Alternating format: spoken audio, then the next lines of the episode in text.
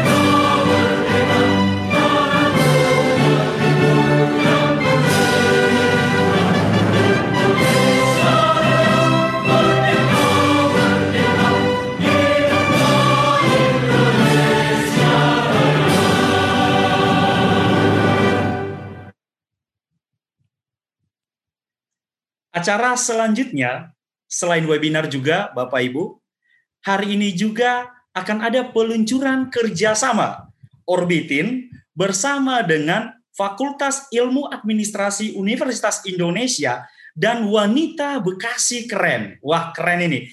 Siapa sih mereka? Perlu kami jelaskan bahwa pertama, kerjasama Orbitin dengan Fakultas Ilmu Administrasi Universitas Indonesia merupakan sebuah implementasi program inkubasi yang memang menjadi program andalan daripada Orbitin selama ini untuk melakukan inkubasi ide-ide bisnis mahasiswa Fakultas Ilmu Administrasi UI dengan program Young Entrepreneurship Challenge, di mana yang akan melibatkan semua mahasiswa Fakultas Ilmu Administrasi Universitas Indonesia dan Civitas Akademika Fakultas Ilmu Administrasi Universitas Indonesia.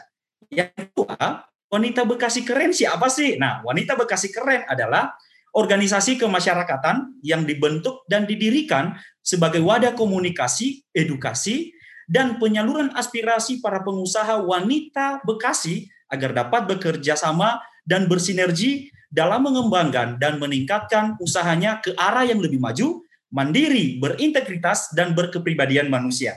Bersama dengan Orbitin, Wanita Bekasi Keren, Orbitin akan melakukan program inkubasi dan akselerasi untuk membangun UMKM di Bekasi yang lebih baik lagi. Selanjutnya, Mari kita saksikan video launching kolaborasi Orbitin bersama dengan Fakultas Ilmu Administrasi Universitas Indonesia dan Wanita Bekasi Keren. Kepada tim, kami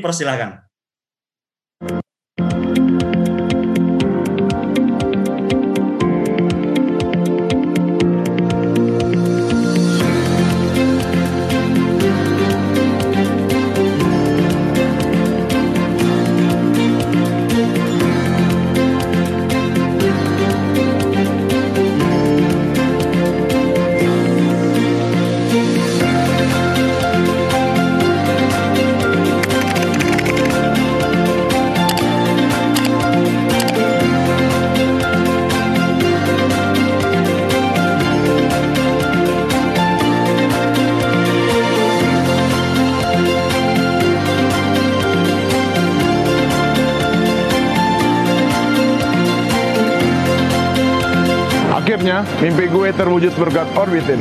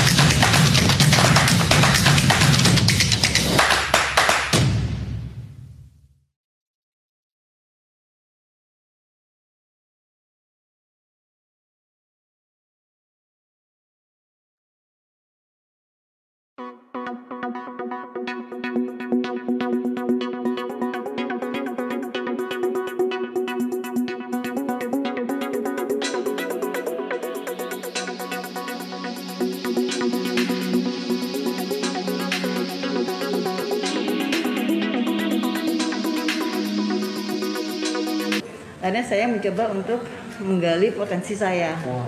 ya potensi saya apa gitu kan. Oh mungkin saya lebih suka dengan treatment gitu kan dengan perawatan hobi jadinya berawal dari hobi. Nah kebetulan alhamdulillah saya punya temen dia bawa produk dari Malaysia kita join kita ini berpartner. Nah dari situlah mulai naik lagi. Rasakan titik terendah yang mungkin ibu rasa itu aduh kok kayaknya begini ya. Nah itu keluar dari titik itu tuh ibu seperti apa dan titik uh, terendah yang ibu rasakan itu kayak gimana? Boleh nggak saya jualan teh botol? Katanya oh. gitu. Jadi agen teh botol kata wow. suami. Apa aja yang penting dapat uang? Saya bilang gitu kan. Boleh nggak saya jadi supir taksi? Boleh. Apa aja boleh, apa aja. Tapi ibu dukung terus tuh ya? Iya, saya dukung siapa pun. Pokoknya uh, saya dukung suami. Intinya sih ketika kita memutuskan untuk menjadi uh, pengusaha itu adalah sebuah komitmen gitu kan. Dan yang pertama harus saya ingat adalah harus kuat gitu ya. Kuat. Tapi kalau buat saya kuat itu uh, bukan kuat badannya bukan ya apa ya karena sekarang lebih semua lebih dipermudah gitu. Jadi otomatis nggak struggle-nya tuh kurang usahanya kurang gitu. Tapi bukan berarti tidak ada. Cuman sekarang enaknya zaman sekarang zaman now nih enaknya fasilitas banyak. gitu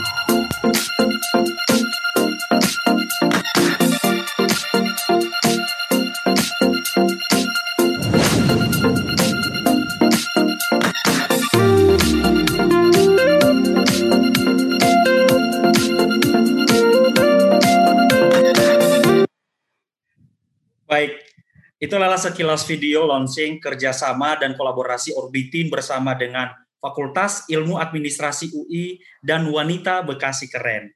Jadi buat teman-teman mahasiswa UI nih yang ada di sini atau buat Bapak Ibu UMKM dari Bekasi, apa yang akan kita lakukan? Tunggu kami di kota Anda di Bekasi, tunggu kami di Fakultas Ilmu Administrasi Universitas Indonesia. Jadi acara selanjutnya acara yang penting dan intinya adalah masuk kepada sesi webinar dan kali ini kita sapa moderator kita yang luar biasa. Selamat siang Pak Jimmy. Selamat siang Mas Emo. Selamat siang Pak. Sehat Pak? Alhamdulillah. Berarti sudah siap ya Pak? Berarti sekarang lanjutan ke Pak Jimmy ya. siap, siap. Oke, siap. Jadi acara selanjutnya Bapak Ibu, webinar akan dimoderatori oleh orang yang luar biasa, Pak Jimmy Gani. Kepada Pak Jimmy, kami persilakan. Terima kasih Mas Eso. Bismillahirrahmanirrahim. Assalamualaikum warahmatullahi wabarakatuh. Waalaikumsalam warahmatullahi wabarakatuh. Semangat pagi. Lalu semangat pagi, Pak. Wah, luar biasa ini. Terima kasih sekali lagi Mas Memo. Ini alhamdulillah hari ini kita bisa berkumpul uh, selain daripada uh, tadi memperingati anniversary pertama dari Orbitin Kebanggaan Indonesia, juga kita ingin mendengar nantinya uh, para tokoh, para expert yang luar biasa, bukan hanya dari Indonesia aja, tapi juga dari uh, Singapura, kemudian juga uh, dari perusahaan uh, Malaysia. Ini kita mendengarkan bagaimana uh, apa uh, UMKM bisa berkiprah ke depannya. Jadi tema kita pada hari ini adalah enhancing SME sustainability through innovation and digitalization. And thank you so much uh, kami yang terhormat Bapak uh, Menteri uh, Koperasi dan UMKM His Excellency Pak Teten Mas Duki yang dalam hal ini diwakili oleh Pak Ruli Nurianto, staf ahli Menteri Bidang Ekonomi Makro. Selamat siang, Pak. Selamat eh, siang. Selamat siang. Wah, luar biasa ini. Ya, Pak, terima kasih Pak Ruli sudah berkenan hadir. Selamat uh, siang juga untuk uh, former Singapore Senior Minister of State Foreign Affairs and a young professor of Nanyang Technological University, His Excellency Zainal Abidin Rashid. Good afternoon, His Excellency Zainal Abidin Rashid. Good afternoon. Selamat siang. Assalamualaikum. Waalaikumsalam. bersemangat Pak Jimmy. Alhamdulillah. Semangat. Terima kasih Pak Zainal. And I'd also like to welcome uh, the panelist speakers, uh, para uh, apa pembicara kita yang luar biasa. Yang pertama adalah Wakil Ketua Umum Kadin untuk UMKM Pak Teguh Ananta Wikrama. Teman saya Pak Teguh, apa kabar? Baik, selamat siang. Wah, Luar Saya biasa. dari Bandung nih. Wih, luar biasa dari Bandung jauh-jauh ini. Subuh-subuh berangkat ke Bandung. Mantap, mantap. Jadi uh, selain itu saya juga ingin menyapa uh, rekan saya President of Grab Indonesia, Pak Rizky Kramadi Brata. Pak Rizky. Apa kabar? Wah, luar biasa ini membangun Indonesia. Pak Rizky ini saya kenal dulu uh, merupakan profesional yang mumpuni di Amerika, kemudian kembali ke Indonesia, eh terus ditarik sama Air Asia sebagai CEO. Dan uh, sekarang kita tahu berkiprah sebagai Presiden Grab Indonesia luar biasa. Kita nanti dengarkan dari beliau mengenai uh, cerita-cerita yang luar biasa. Tapi kayaknya nggak nggak apa nggak uh, seru nih kalau semuanya tadi kita dengar apa laki-laki gitu ya. Padahal kemarin kan kita baru saja merayakan International Women's Day. Jadi kali ini wanita yang luar biasa itu adalah wakil ketua umum dari WBK yang juga owner dari Ledivia Cake and Brila. Ya, assalamualaikum Pak Jimmy. Biasanya paling semangat. Alhamdulillah, apa kabar? Waalaikumsalam. Wah. Luar biasa. Terima kasih Bu Ira udah berkenan hadir. Sama-sama. Dan pembicara terakhir kita nanti adalah Pak uh, Dr. Justin Ma, seorang founder, principal consultant from the Enterprise Innovation Center Singapore yang sangat berpengalaman untuk melakukan digitalisasi di berbagai negara, termasuk Singapura, China, dan uh, Asia Pacific lainnya. Hai, Dr. Justin Ma, how are you? Hi, Mr. Jimmy. Thanks for the invitation. Thank you so much. Uh, so you, we give you an exception to not speak in bahasa. Yeah. Oh, with your kind permission, but I hope the next time I was speaking in bahasa. Oke, okay, thank you so much. Alright, saya juga ingin menyapa ini teman saya, Pak uh, Torik Hadad, CEO dari Tempo Intimedia. Pak Torik, apa kabar? Baik, Pak Jimmy. Wah, luar biasa. Jadi Bapak-bapak, ibu-ibu, ini saya ingin uh, sedikit cerita bahwa saya ketemu Pak Torik itu udah belasan tahun yang lalu, waktu saya baru saja mendirikan uh, Proven Force Indonesia dan diberikan kesempatan untuk berpartner sama uh, apa uh, sama Tempo Intimedia untuk nyapu-nyapu di Temprin dan alhamdulillah kita berhasil gitu ya uh, nyapu-nyapu jadi banyak waste di sana yang yang terkumpul dan uh, dengan demikian uh, Temprin salah satu anak perusahaan Tempo uh, menjadi lebih efisien dan produktif. Nah, sejak itu kita membina baik dan uh, dua tahun yang lalu saya ketemu Pak Tor, itulah cikal bakal daripada Ma. Jadi kita berpartner, jadi anak cucu, uh, cucu orbitin ini. Ada sesuatu yang mau disampaikan sebelum masuk ke acara umum? Iya, Pak Jimmy, saya uh, gembira sekali dengan prestasi orbiting sejauh ini, apalagi tadi dibuka dengan kerjasama dengan Fakultas apa uh, administrasi ya dari Universitas Indonesia dan juga uh, perempuan keren Bekasi gitu ya. Jadi saya kira uh, so far perkembangan dari Orbitin luar biasa. Terima kasih untuk kerja keras Pak Jimmy dan saya ingin juga apa berterima kasih kepada semua panelis yang sudah hadir di sini dan juga apa guest speaker nanti ya ada Pak Zainul Abidin Rasid.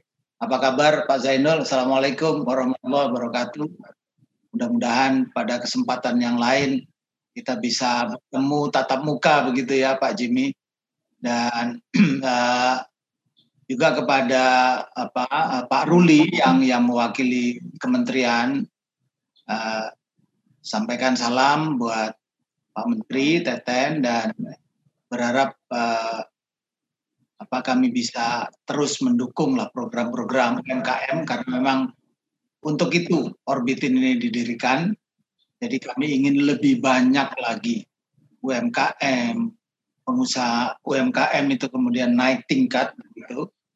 Seperti tadi ada video yang udah kita lihat. Kemudian pengusaha kecil naik menjadi menengah, yang menengah naik menjadi pengusaha besar dan Indonesia akan lebih baik dengan semakin banyaknya UMKM yang naik kelas ini. UMKM yang naik kelas ini dan juga saya lihat di sini ada Pak Justin Ma dan barangkali kita bisa bertemu berkolaborasi gitu dengan uh, apa tetangga-tetangga kita yang tentu udah lebih dulu mengembangkan UMKM dan apa pengusaha-pengusaha kelas menengahnya. Uh, saya pikir mungkin itu yang bisa saya sampaikan dalam pembukaan serial webinar ini. Saya berharap ada banyak ide, ada banyak pikiran. Nah, juga terima kasih. Saya kalau tidak menyapa Ibu Diah rasanya kok bagaimana ya, masa perempuan nggak disapa gitu kan. Bu, apa kabar?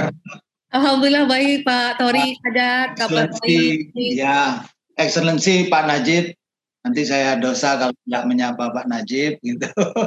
Apa kabar Pak Beni, Pak Hairul, Pak Teguh dan semuanya. Mudah-mudahan kita bisa Pak Darwin juga. Mudah-mudahan kita bisa apa uh, mendapat sebuah suguhan atau bincangan yang sangat menarik. Gitu. Saya mohon maaf tidak bisa ikut karena ini pun saya keluar sebentar dari rapat direksi. Kalau Pak Jimmy memerintah, saya kira saya agak susah menolak, jadi saya keluar sebentar. Untuk kemudian nanti malam saya ketemu lagi Pak Jimmy, ada acara offline yang juga penting ini. Jadi uh, kita semua uh, di Orbitin ini uh, bekerja sangat serius, sangat serius untuk pengembangan Orbitin. Mohon dukungan dan terima kasih untuk kehadirannya dalam acara ini. Assalamualaikum warahmatullahi wabarakatuh.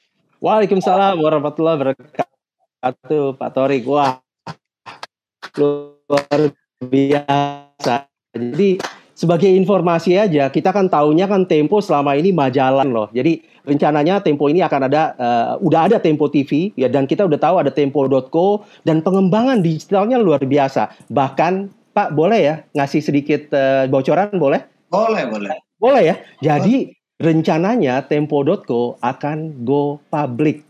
Tapi ya, dia diam-diam dulu aja Pak ya. Soalnya nanti apa sahamnya langsung naik Pak. Ada yang ya, dengar ya, nanti. Ya. Oke. okay. Terima kasih Pak Torik. Good luck dengan itu sampai ketemu nanti malam. Jadi Baik. seperti yang tadi Pak Torik sampaikan, memang uh, Orbitin sudah kerjasama dengan banyak pihak. Makasih Pak Torik. Kedubes, okay, UMKM, ada Terima kasih Pak Torik. Ya, nah, uh, dan Waalaikumsalam. Dan kita juga sudah mendapatkan uh, apa beberapa uh, apa potensi investor lah. Jadi salah satunya nanti malam kita akan bicara sama salah satu uh, potential investor kita secara offline dan insya Allah kita bisa closing uh, apa investor itu sehingga Orbitin bisa lebih cepat lagi maju ke depan. Nah, uh, jadi uh, alhamdulillah semua sudah hadir. Uh, untuk uh, berikutnya kita ingin sekali mendengar uh, apa uh, pencerahan dari uh, Kementerian uh, Koperasi dan UMKM yang dalam hal ini uh, akan disampaikan oleh Pak Ruli Nuryanto, staf ahli Menteri Bidang Ekonomi Makro. Wah, ini luar biasa. Pak Ruli? Ya, Pak Jimmy. Ya, silakan Pak Ruli yang bisa bicara sama kita. Ya, terima kasih Pak Jimmy. Uh, yang terhormat tentu Pak Jimmy M. Rifai Gani ya selaku CEO sekaligus founder PT Orbitin Kebangsaan Indonesia. Kemudian uh, yang terhormat tadi MC kita ya Mas Memo. Yang terhormat uh, guest speaker pada webinar uh, kali ini Mr. Zainul Abidin Rashid ya selaku emeritus advisor uh, dari Orbitin. Kemudian yang terhormat tadi Pak Torik Haddad yang sudah uh, keluar dari room ya. Kemudian yang terhormat juga uh, para pembicara panelis uh, pada webinar kita siang ini ada Pak Rizky Kramadi Berata, ada Ibu Iradiah Loka Handayani, kemudian ada Pak Teguh Ananta Wikrama, dan ada uh, Dr. Justin Main ya dari uh, Enterprise Innovation Specialist dari Malaysia tadi Pak Jimmy ya. ya. Singapura Pak, Singapura. Dari Singapura. Assalamualaikum warahmatullahi wabarakatuh. Selamat siang, salam sejahtera untuk kita semua. Om Swastiastu, Namo Buddhaya, salam kebajikan. Uh, tentu pertama-tama saya ingin memohonkan maaf dari Pak Menteri, Pak Jimmy dan Bapak Ibu sekalian sepertinya rencananya beliau yang akan hadir karena arahan ke saya pun uh, agak mendadak gitu. Jadi ada agenda lain mendadak yang yang yang harus beliau hadiri dan dengan tanpa mengurangi rasa hormat menugaskan saya untuk uh, menghadiri webinar uh, pada siang ini untuk memberikan apa uh, pengantar dan informasi mengenai apa yang selama ini sudah uh, kami lakukan. Kalau boleh uh, saya share screen Pak Jimmy. Bisa langsung Pak, ya silakan. Baik.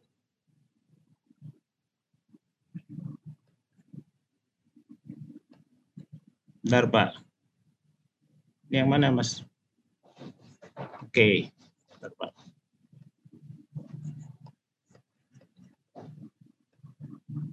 Ya, kelihatan Pak. Ya, terima kasih. Jadi Bapak dan Ibu sekalian, sebagai pengantar mungkin ya, dan informasi tambahan untuk webinar kita uh, pada siang ini. tentu uh, kalau kita lihat atau kita bicara mengenai UMKM di Indonesia memang merupakan pelaku terbesar lah. Mungkin Bapak dan Ibu sekalian sudah uh, mengetahui mengenai informasi ini. Dari sisi populasi usaha juga merupakan bagian yang paling besar. 99 persen penyerapan tenaga kerjanya pun juga demikian paling besar. Tapi kalau uh, kita bicara kontribusi di PDB nasional banyak orang bilang memang belum signifikan dibandingkan dengan jumlahnya yang sangat besar. Demikian juga dengan sumbangsi ekspornya yang baru berkisar di angka 14 eh, persen.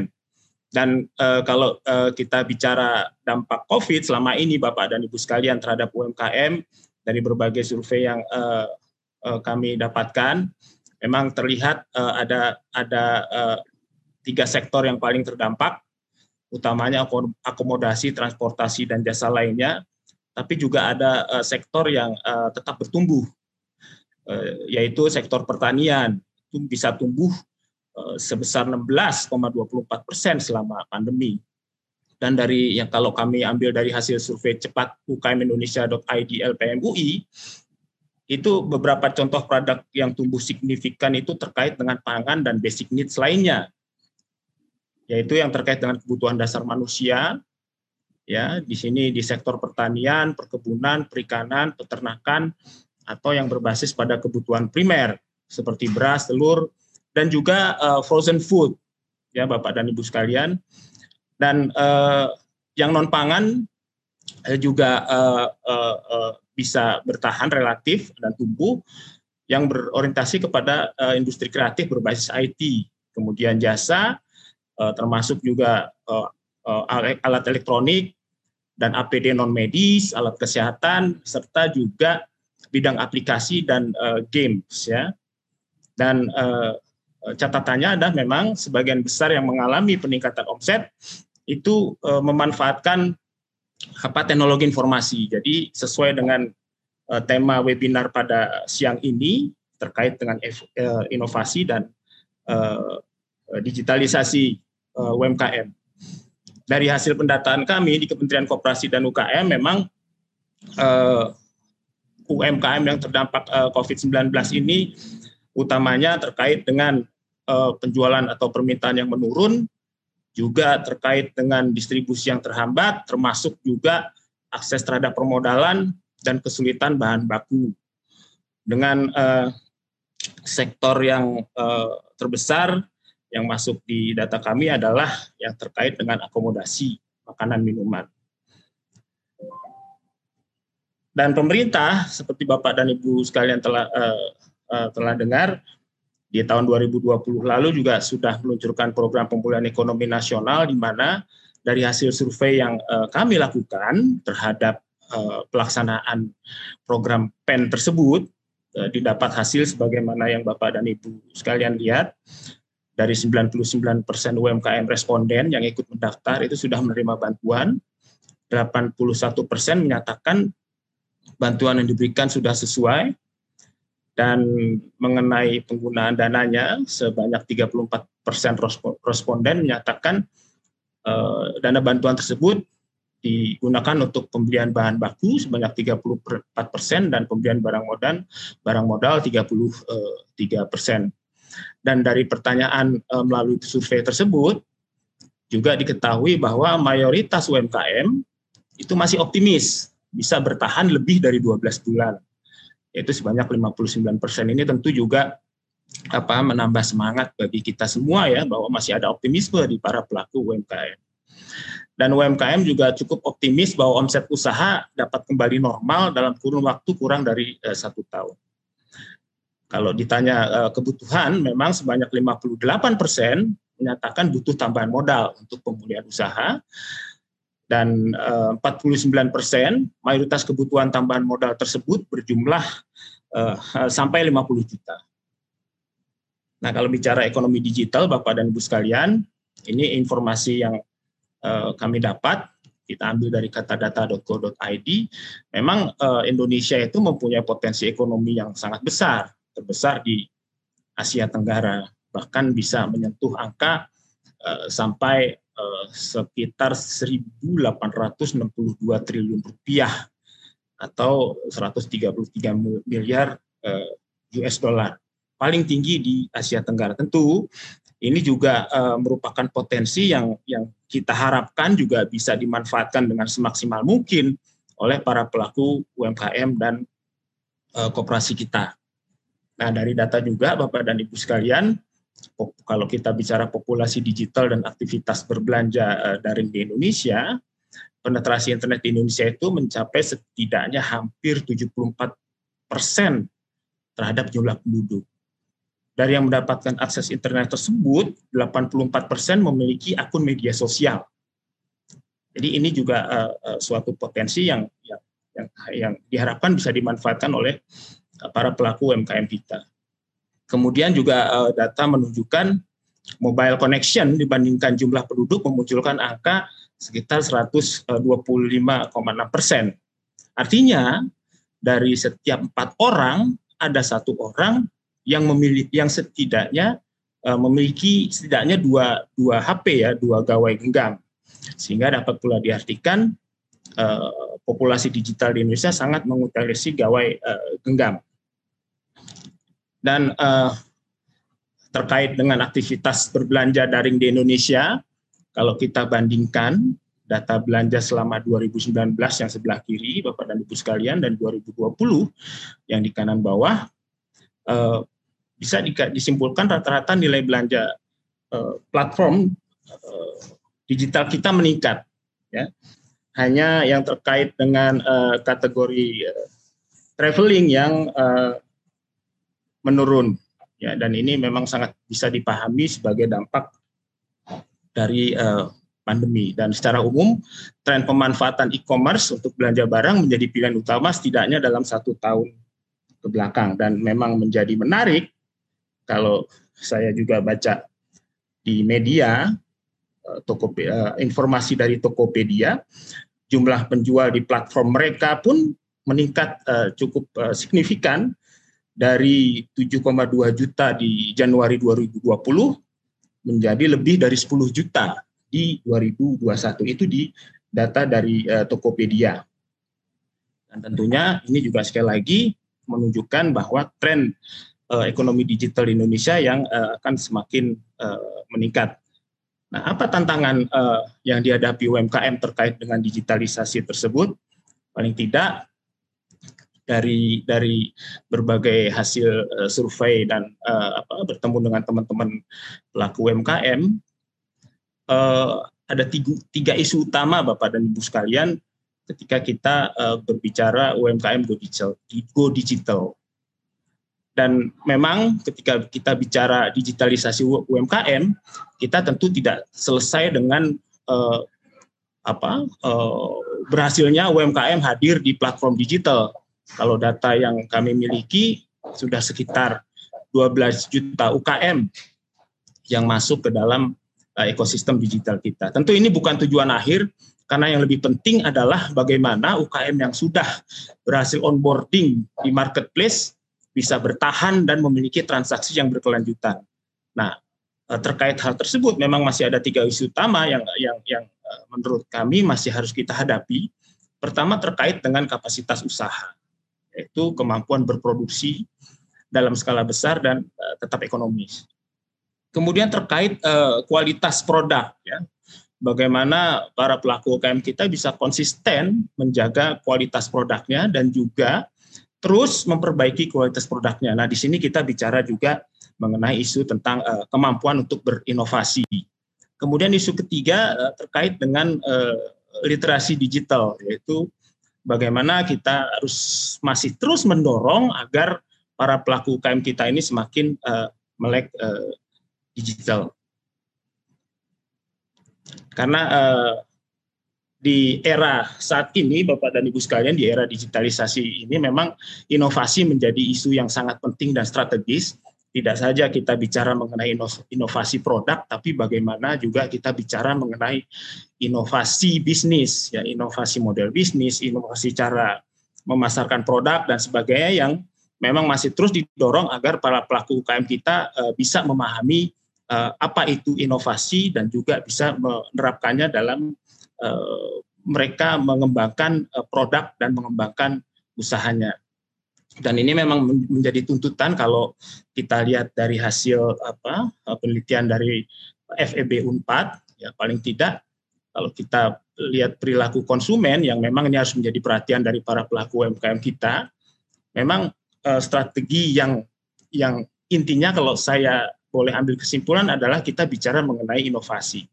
Baik kita bicara mengenai kenali konsumen pasar di era normal, kita bicara utilisasi kapasitas melalui diferensiasi produk jasa, kita bicara mengenai kemampuan ber, uh, mengkomunikasikan keunggulan, kekasan dan dan keunikan produk, sampai kita bicara mengenai uh, penggunaan platform-platform uh, digital. Ini memang uh, uh, harus dilakukan oleh para pelaku UKM untuk uh, uh, beradaptasi dengan uh, perubahan perilaku konsumen di era pandemi dan pasca pandemi nanti. Dan uh, kami tentu menganggap penting literasi digital ini, Bapak dan Ibu sekalian. Uh, paling tidak kalau kita bicara uh, contohnya misalnya uh, adalah bagaimana kita menghubungkan UKM online yang belum terintegrasi ini secara digital. Kemudian juga ada kelompok angkatan kerja baru dan dan mungkin saja korban-korban PHK akibat pandemi COVID-19 yang uh, bisa saja kemudian mereka beralih menjadi pelaku uh, eh, UKM. Ini beberapa uh, langkah Bapak dan Ibu sekalian sebagai informasi saja yang sudah dilakukan uh, di tahun 2020 sebagaimana Bapak Ibu ketahui uh, tentu sudah ketahui melalui program pemulihan ekonomi nasional ada dana sebesar 123,46 triliun termasuk di dalamnya adalah uh, pemberian bantuan produktif usaha mikro sebesar 28,8 triliun Bapak Ibu sekalian itu kalau kita bicara dari sisi hulu atau supply side Kemudian di eh, di middle-nya juga kita bicara bagaimana kita eh, meningkatkan kualitas SDM dan produk UMKM. Ini beberapa eh, langkah yang telah kami lakukan. Semua juga berdasar dengan memanfaatkan teknologi informasi. Kami sudah meluncurkan apa pelatihan-pelatihan juga yang berbasis e-learning, termasuk juga berbagai macam seri podcast, seri webinar dan melalui program kakak asuh. Di sisi hilir tentu uh, bagaimana uh, kita bisa membuka uh, pasar bagi produk-produk UMKM baik di pasar lokal maupun uh, global. Ada beberapa hal contoh yang bisa yang telah kami lakukan ya Bapak dan Ibu sekalian yang telah pemerintah lakukan melalui belanja produk UMKM oleh pemerintah dan BUMN dan melalui uh, onboarding atau digitalisasi UMKM dengan beberapa contoh kegiatan sebagaimana Bapak dan Ibu sekalian bisa uh, lihat. Nah untuk itu tentu memang uh, uh, apa diperlukan upaya yang lebih, diperlukan upaya yang yang terus menerus dan uh, untuk uh, itu Bapak dan Ibu sekalian, salah satu yang sudah juga dilakukan di khususnya di Kementerian Koperasi dan UKM adalah kita melakukan uh, apa restrukturisasi organisasi internal Kementerian Koperasi dan UKM Bapak dan Ibu sekalian. Sebagai informasi, yang tadinya eh, sebelumnya ada enam kedeputian di Kementerian Koperasi dan UKM, saat ini eh, sudah menjadi empat eh, deputi saja, sudah ada apa, perubahan struktur organisasi Januari kemarin, Bapak dan Ibu sekalian.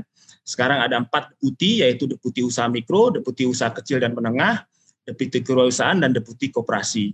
Ini dimaksudkan agar eh, masing-masing deputi ini bisa lebih fokus dalam rangka eh, memenuhi atau mencapai sebagaimana arahan Presiden yaitu UMKM naik kelas dan modernisasi koperasi. Kalau kita bicara deputi usaha mikro, Bapak dan Ibu sekalian, eh, fokusnya adalah bagaimana eh, melakukan transformasi usaha mikro. Deputi UKM terkait program utamanya adalah pengembangan kawasan dan rantai pasok UKM Deputi Kewirausahaan Penciptaan Wirausaha Produktif dan Deputi Koperasi adalah penerapan good corporate kooperatif dan uh, modernisasi uh, koperasi.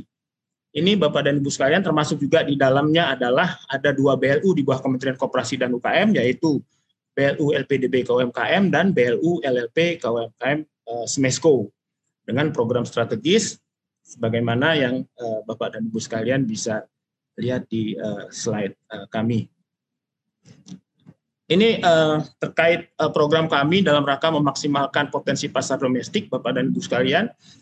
kita melakukan standarisasi dan sertifikasi produk, kemudian juga membantu pemasaran produk-produk, dan kita melakukan apa yang kita sebut korporatisasi koperasi ya, utamanya terkait dengan pengembangan uh, di komoditi seperti beras, kelapa sawit, dan garam.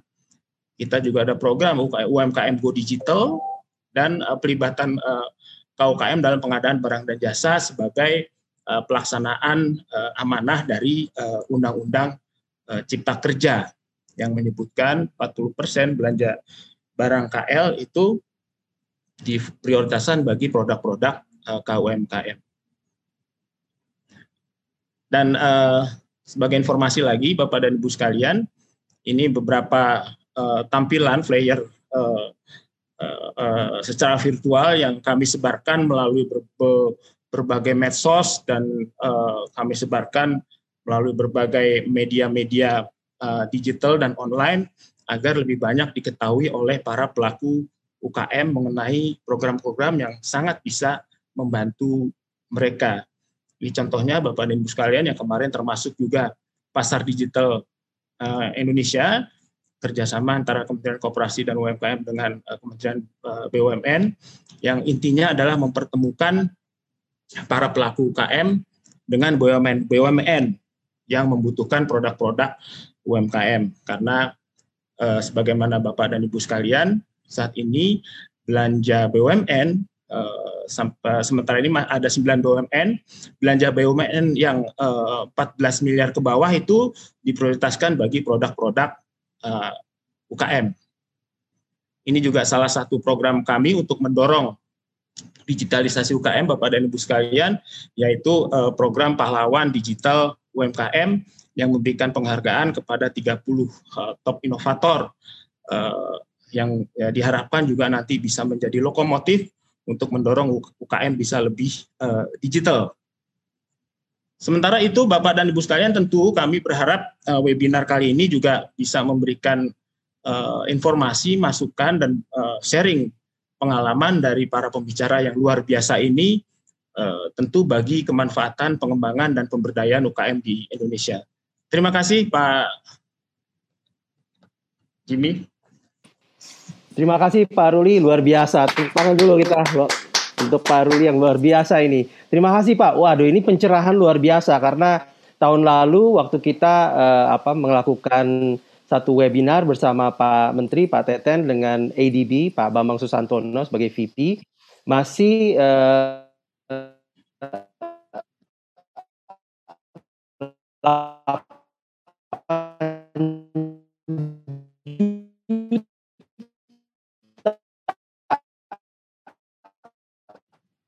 Mohon izin Pak Jimmy suaranya hilang-hilang ya? Ya Jimmy suaranya hilang-hilang Jimmy.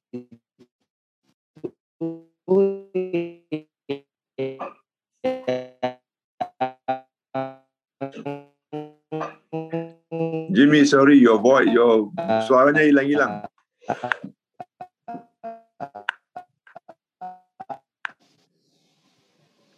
Mohon maaf, Pak bisa dengar sekarang? Uh, sekarang oke. Okay.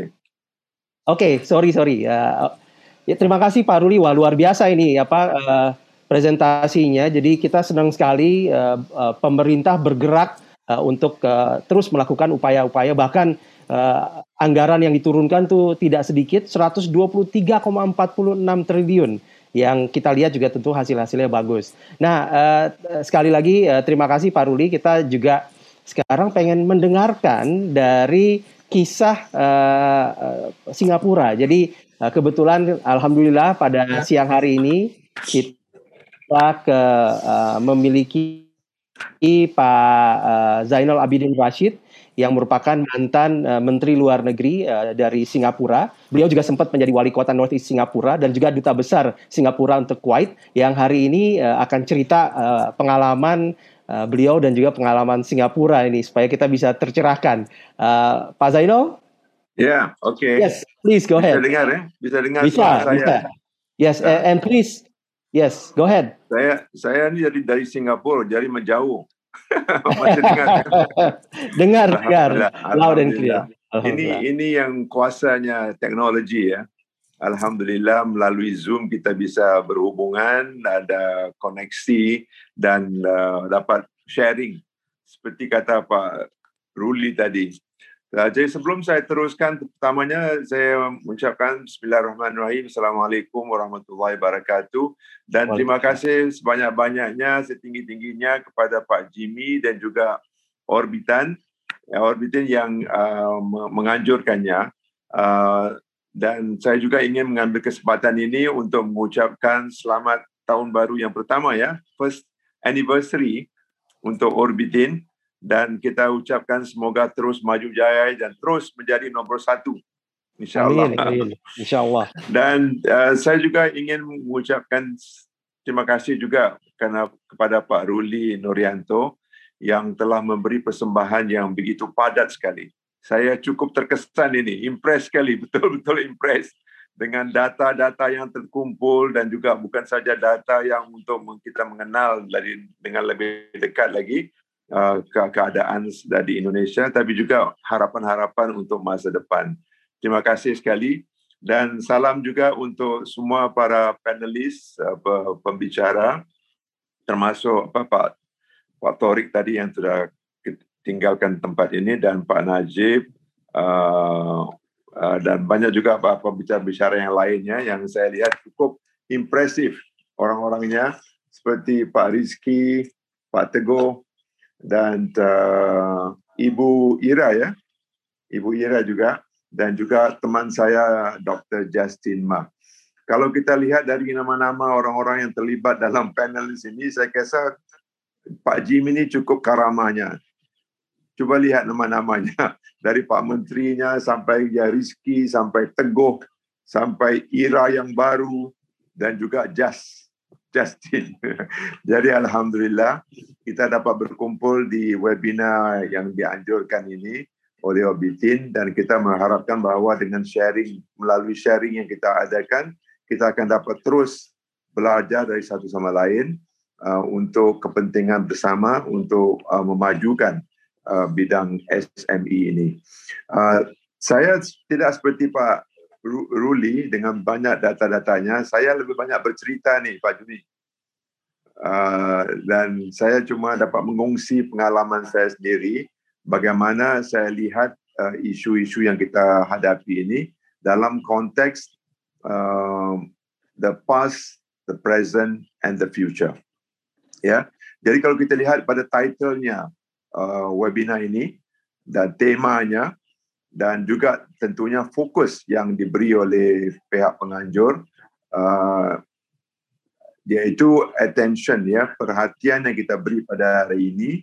It says everything about uh, our hope our harapan kita untuk masa depan iaitu the future. The future yang bukan kita tunggu lama-lama tapi the future today tapi kerana saya juga seorang senior citizen, sudah 73 tahun, jadi seringlah kita balik kepada the past. Jadi while we look for the future, kita juga jangan lupa the past. Ya, yeah? the past, the present, and the future. And uh, so, uh, saya teringat um, saya pertama kali berhubungan uh, dengan orang-orang dari Indonesia uh, sebagai student leader pada tahun 70 lagi, tahun 69, tahun 70, kita adakan kerjasama di antara Indonesia, Malaysia, dan Singapura. Ya, Jadi uh, saya di Singapura, dan kebetulan uh, abah atau ayah kepada Jimmy kita, yaitu almarhum Fauzi Gani, adalah teman saya zaman itu. Dan kalau Pak Fauzi Gani dari Jakarta, saya di Singapura, Anwar Ibrahim dari Kuala Lumpur. Jadi ikatan yang kita adakan ya dari zaman 70-an lagi tahun 70-an lagi kita dapat manfaatkan untuk sekarang dan insyaallah untuk masa depan juga. Karena adalah hubungan seperti itu bermula dari student activities membawa kepada zaman diplomasi. Bila uh, Pak almarhum Fauzi Gani uh, ayah kepada Jimmy menjadi duta di mana-mana ya di Jepang, di Perancis, di Amerika, dan terakhir jadi duta dubes Indonesia di Helsinki. Malah saya cukup bersyukur dapat peluang untuk bertemu almarhum di mana tempat dia bertugas. Hingga kan saya dapat tempat tinggal percuma, makanan pun percuma. free food, free lodging. Dan kebetulan saya masih ingat lagi semasa Pak uh, Fauzi bertugas di Amerika, saya kebetulan tinggal di tempatnya. Jimmy masih kecil-kecil lagi saya ingat masa itu. Dan saya teringat, saya masih ingat saya mendapat telefon call dari Singapura, dari menteri, seorang menteri dari Singapura. Dia katakan pulang sekarang. Pemilu akan diadakan dalam masa sebulan dan kami mau kamu, mau saya ni untuk jadi calon untuk pilih pemilu pada tahun 1997. Jadi saya bergesas-gesas pulang ke Singapura untuk uh, bertanding dalam pemilu 1997 dan jadi anggota parlimen selama 15 tahun hampir membawa kepada setiausaha parlimen dan juga menteri negara dan menteri negara kanan dan senior minister of state foreign affairs dan perhubungan diplomasi itu diteruskan. Dan sekarang ini uh, saya lihat ya hasil daripada keadaan masa itu saya ingat masih ingat lagi bekerjasama dengan bukan saja Pak Fauzi Ghani, malah Akbar Pak Akbar Tanjung, Nurholis Majid dan Pak Adam Malik, you know, uh, Pak Alam Shah dulu di Segnek, uh, Pak Adam Malik jadi Menteri Luar, kemudian jadi Vice President Indonesia. Jadi saya sendiri banyak menimba pengalaman-pengalaman uh, daripada orang-orang lebih senior dari saya, dari Indonesia, dari Malaysia, dan memanfaatkan dari segi pertubuhan uh, saya sendiri sebagai seorang profesional. Inilah uh, kelebihan yang saya lihat dari segi hubungan itu. Bagaimana kita dapat memanfaatkan hubungan-hubungan dari zaman sekolah, zaman uh, universitas, membawa kepada bidang profesional, ke bawah kepada keadaan sekarang ini. Jadi inilah menjadi harapan saya dari kita harus dapat memanfaatkan the connection tadi. How do we connect the dots?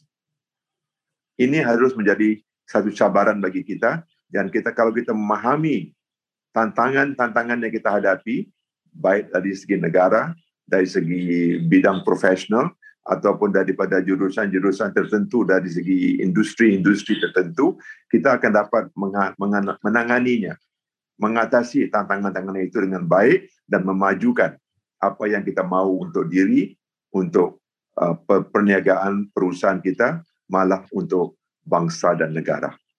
Jadi dalam konteks uh, serumpun ya, kita bekerjasama dalam konteks regionalization, dalam kerjasama ASEAN, dalam diplomasi, dan akhir-akhir ini melalui riset. Kalau kita lihat kepada tahun 2020, kan angka 2020 itu kita lihat sebagai the vision 2020, like perfect vision 2020. Tapi look what happened. 2020 tahun 2020 menjadi satu tahun yang begitu hebat sekali dari segi tantangan yang kita hadapi. Baik COVID-nya maupun uh, kelembapan ekonominya dan kita sekarang menghadapi zaman di mana malah kebanyakan daripada negara kesemua negara membincangkan soal reset. Bagaimana kita menyusun semula. Pemikiran kita persiapan kita struktur ekonomi kita, struktur perniagaan kita untuk memahami apakah tantangan-tantangan untuk masa depan, bagaimana kita dapat memanfaatkannya. Jadi inilah, ya, saya lihat uh, usaha yang dijalankan oleh Jimmy sebagai satu usaha yang baik. Jadi saya um, volunteer ya untuk bekerjasama dengan Jimmy. Malah saya cuba connectkan pula dots tadi. Saya bawa Dr. Justin Ma Dr. Jasima memang kelulusan daripada Universiti Singapura. Saya juga daripada Universiti Singapura dari ya, uh, Singapore University. Tapi sekarang saya menjadi anggota di Board of Trustees Nanyang University.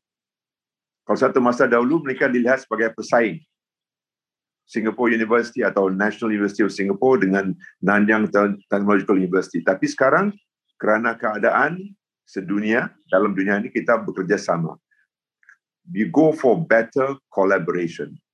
Jadi saya menggunakan uh, kedudukan saya di Nanyang University ini untuk memanfaatkan juga alumni-alumni yang belajar di Nanyang University termasuk atau khususnya dari China. Dan kebetulan uh, Dr. Justin Ma juga mempunyai program-program dalam bidang yang kita mahukan ini yaitu inovasi dan juga digitalization di China ya dan saya juga melalui NTU akan bekerjasama dengan alumni-alumni daripada China untuk memanfaatkan hubungan tadi how do we connect the dots again jadi bukan saja antara universitas kedua-dua universitas Singapura dan Nanyang malah dengan alumni-alumni yang uh, manfaatkan sistem pendidikan di Singapura untuk bekerjasama dengan China. Dan saya penuh harapan bahawa Indonesia sebagai negara yang terbesar di ASEAN ini mempunyai peluang dan potensi yang begitu besar sekali. Dan cuba kita lihat saja persembahan yang dibuat oleh Pak uh, Ruli tadi.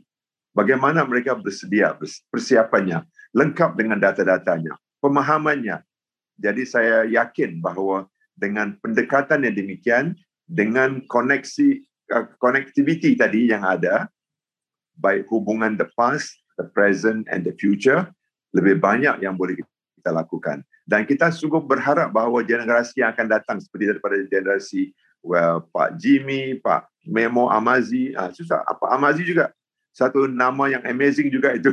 Saya juga menerima apa inspired by that name Memo Amazi tadi.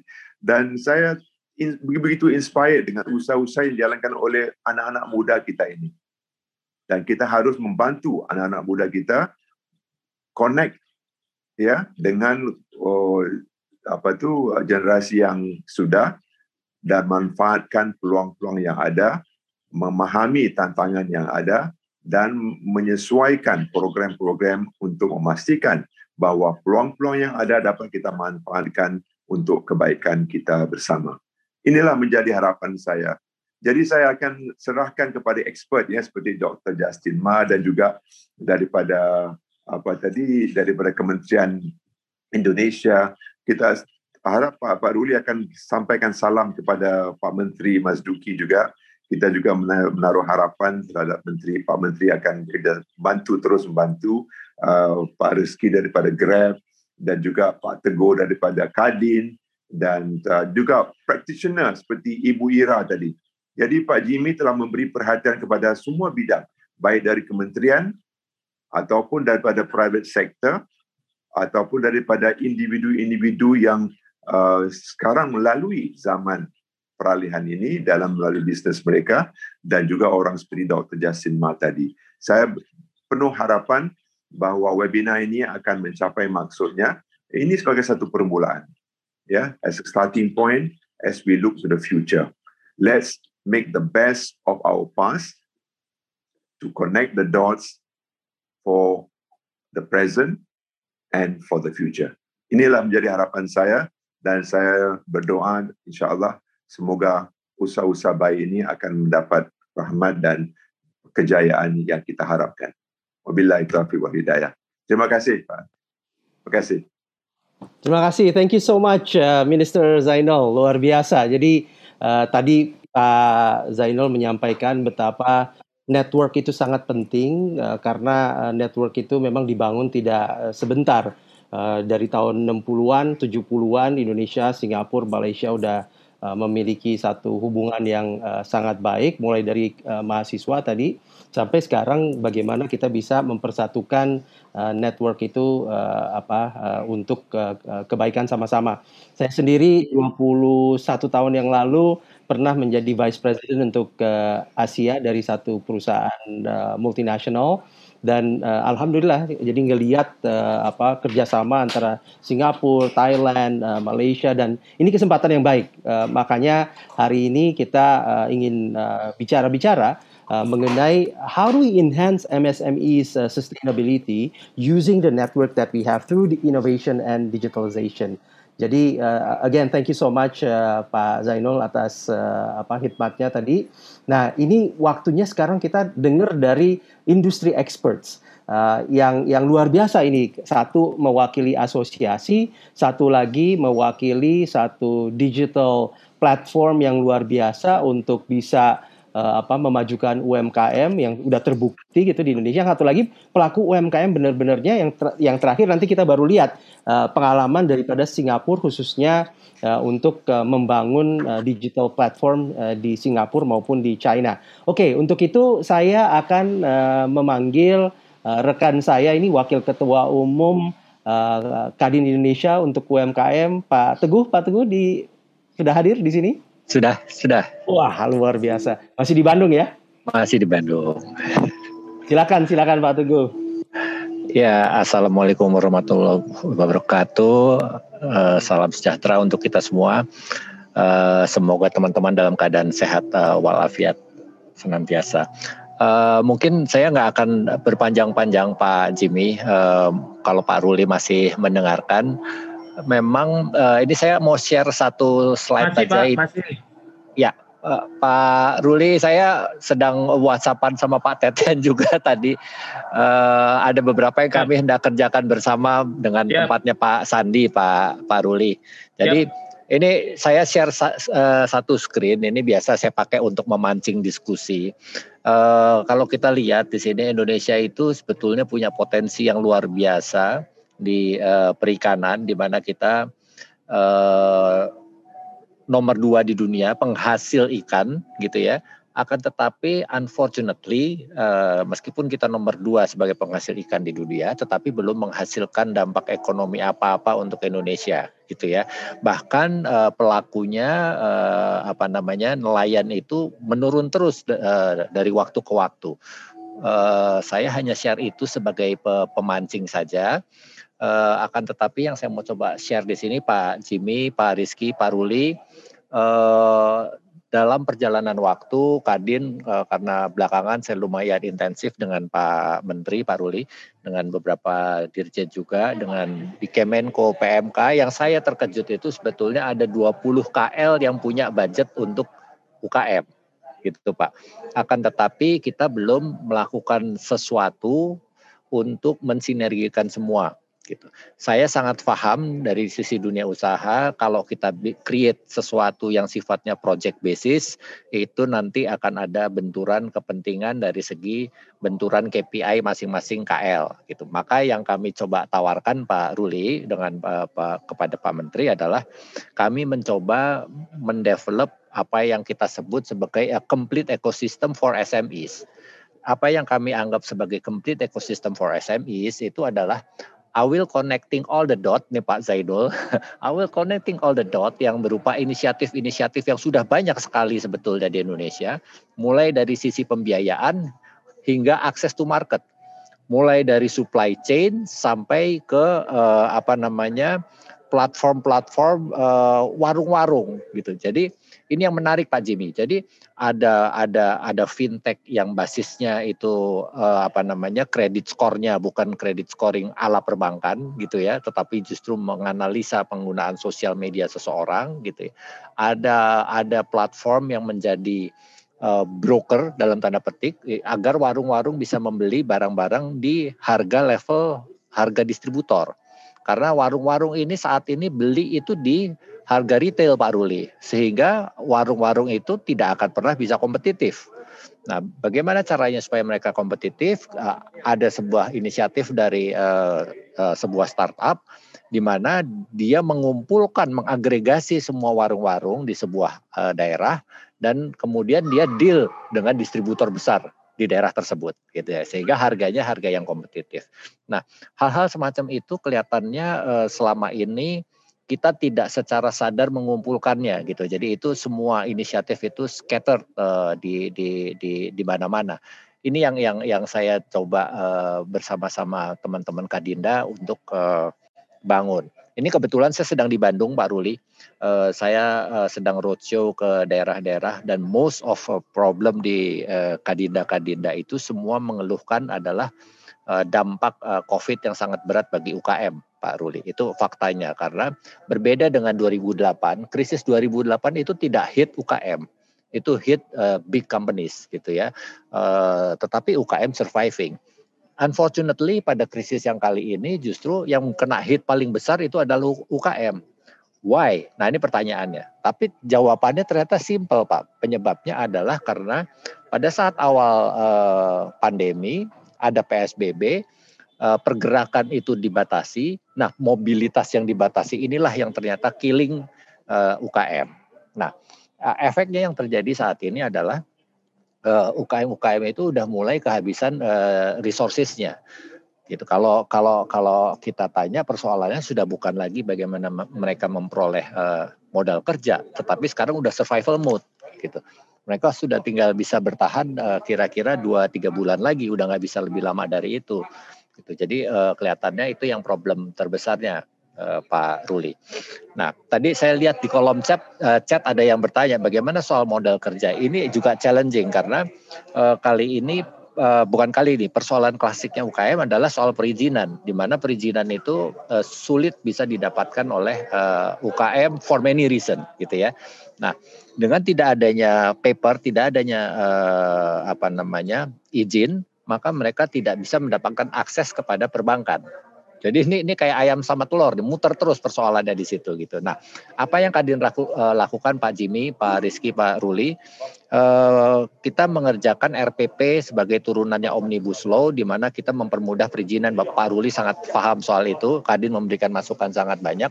Yang eh, yang memang faktanya dari hampir dari 40 lebih RPP yang ada, banyak sekali pasal-pasal yang tabrakan sebetulnya Pak Ruli. Nah kami sudah memberikan masukan-masukan dan alhamdulillah sebagian besar itu sudah di uh, apa namanya sudah disempurnakan. Uh, akan tetapi memang masih ada hal-hal yang perlu perbaikan.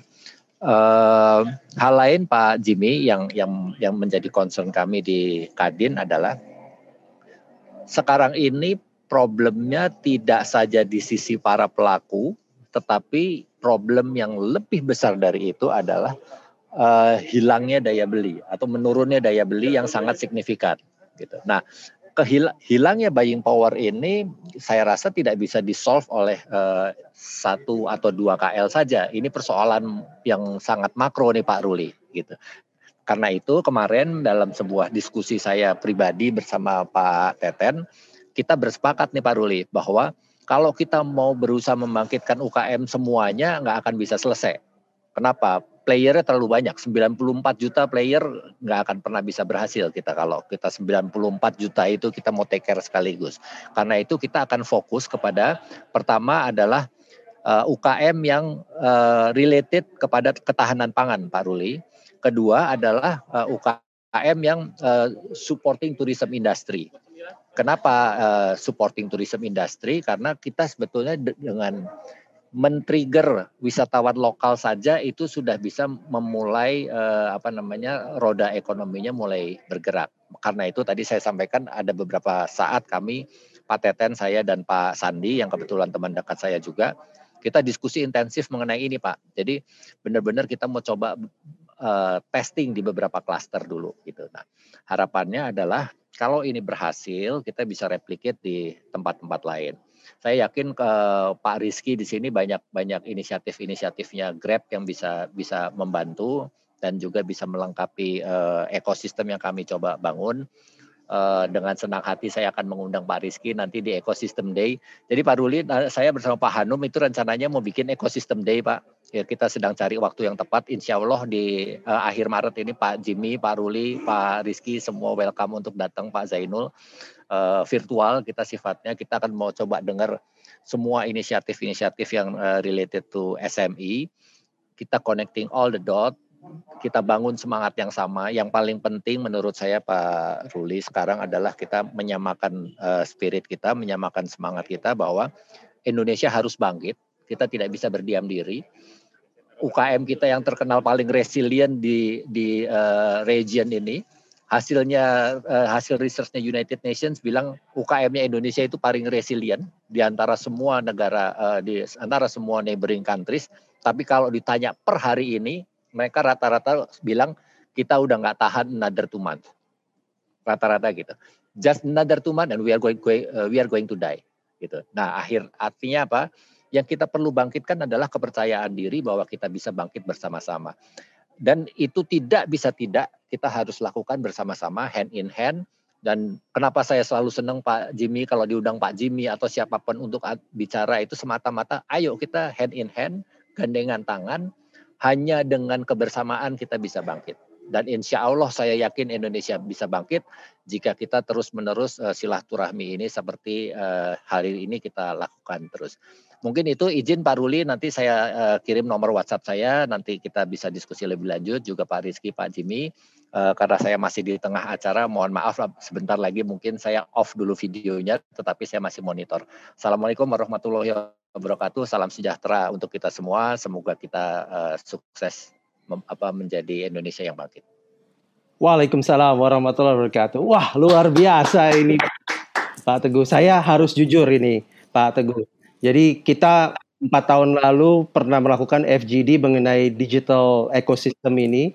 Ya. Uh, waktu itu saya masih rektor IPMI. IP, Jadi ya. pada saat itu saya berpikir, wah kalau saya terus di Menara Gading nggak turun-turun gitu ya, uh, apa sayang sekali gitu. Akhirnya saya sekarang jadi uh, apa uh, jadi uh, membuat uh, orbitin tadi sehingga rambut saya yang di belakang udah mulai tumbuh lagi. Alhamdulillah. Alhamdulillah. Jadi sekarang kita berjuang bersama di sektor swasta ya Pak Teguh ya. Ya. Oke. Okay. Pak Ruli mohon izin saya off kameranya Pak Ruli, nanti saya WhatsApp nomornya saya. Terima kasih Pak Teguh. Wah ini jadi Pak Teguh juga punya apa uh, andil juga terhadap uh, apa ide dasar daripada orbitin uh, yang yang kita uh, bangun bersama Tempo. Nah, sekarang waktunya ini yang paling ditunggu-tunggu nih karena teman saya yang satu ini adalah uh, orang yang luar biasa Pak Rizky Kramadibrata. Saya rasa uh, apa bukan hanya sekarang menjadi platform uh, transportasi uh, yang terkemuka, tetapi kelihatannya perhatian terhadap UMKM-nya ini luar biasa gitu. Pak Rizky, apa kabar? Baik Pak Jimmy, semoga Waduh. sehat selalu ya. Amin Ini amin. Wah, jadi teman sekantor nih Pak Jimmy. Waduh. Di kalau Bakri ya. Pak Teguh, kalau Pak Teguh sih udah lama kita berjibaku bareng ya. Siap. Mantap, mantap. Silakan Pak Rizky. Makasih Pak Jimmy. Wah, dari tadi saya dengerin Pak Teguh emang luar biasa. Dari dulu udah kelihatan memang passion dan apa namanya kontribusinya kepada negara ini selalu konsisten. Uh, Pak Jimmy, thank you. Terima kasih sekali lagi kepada Pak Jimmy dan uh, Orbitin yang apa namanya sudah apa namanya menyiapkan forum untuk diskusi ini. Lalu saya juga ingin memberi salam juga nih kepada Bapak Ruli Nuryanto uh, sebagai perwakilan dari Pak Teten Mas Duki. Salam hormat juga buat Pak Teten, Pak Menteri ya, Pak Ruli. Ya, baik Pak. Iya, kemudian uh, baik baik. Kemudian course di sini yang saya baru kenal His Excellency Bapak Zainul Abidin Rashid. Bapak salam kenal. Uh, I, hope we can meet someday ya Pak ya.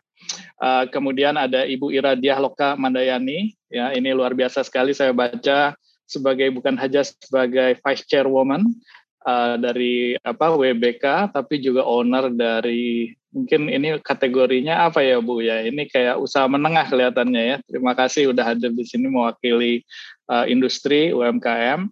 Tadi Bapak Teguh udah, kemudian juga uh, Mr. or, Dr. Justin May, Ma, Principal Consultant uh, dari um, dari apa Singapore. So apa namanya salam kenal juga ya Pak ya.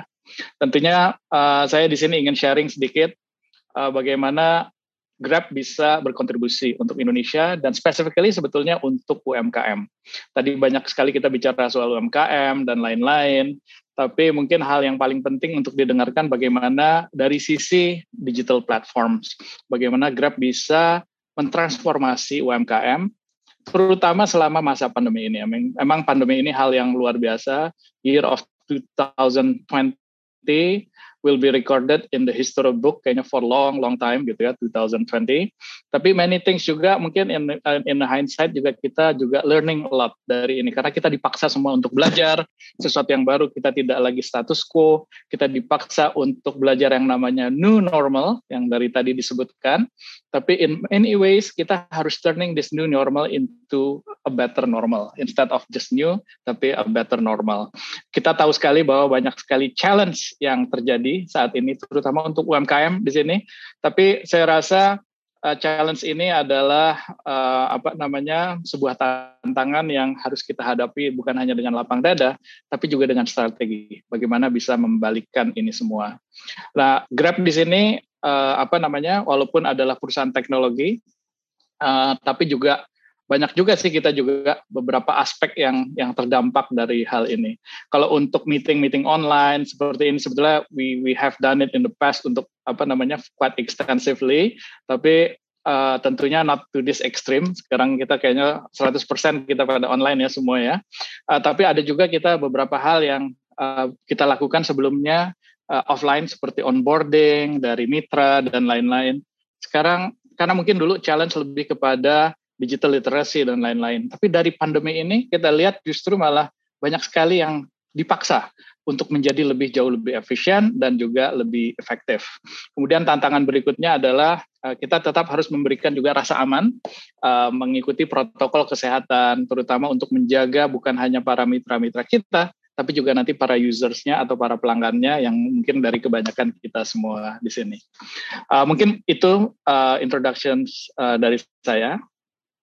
Um, tentunya perjalanan Grab ini tidak lepas dari kemitraan. Yang pertama adalah mungkin saya sampaikan dulu di sini adalah kemitraan dengan ekosistem perusahaan-perusahaan baik digital maupun perusahaan yang non digital.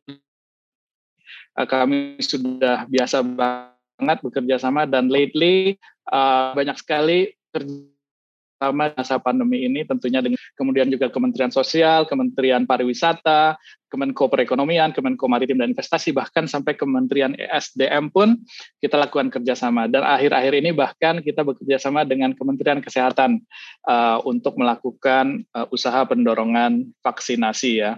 Um, ini adalah hal-hal yang yang kita lakukan. Jadi bukan hanya dengan pemain industri, tapi juga pemerintah. Tentunya kita bermitra dengan rekanan-rekanan yang atau partner-partner yang terbaik di industri. Ujungnya apa sih sebetulnya? Ujungnya adalah supaya para users atau pelanggan bisa menikmati pengalaman yang terbaik di ekosistem dari teknologi kami yaitu super app digitalnya Grab. Um, Nextnya adalah Uh, seperti yang kita ketahui tadi sudah dibicarakan bahwa UMKM adalah elemen penting untuk ekonomi nasional Indonesia. Kalau saya sebutin, maka UMKM ini adalah pahlawan-pahlawan ekonomi masa kini ya untuk Indonesia. Uh, mungkin kita harus me, membuka atau meng, melihat lagi paradigma baru bahwa pahlawan bukan lagi yang bertempur di medan perang, tapi pahlawan adalah yang bertempur untuk ekonomi Indonesia. Uh, kita tahu sendiri tadi dari data-data Pak Ruli luar biasa sekali, tapi saya quote beberapa di sini bahwa uh, before the pandemi, 60% dari Indonesia GDP itu dikontribusikan oleh UMKM.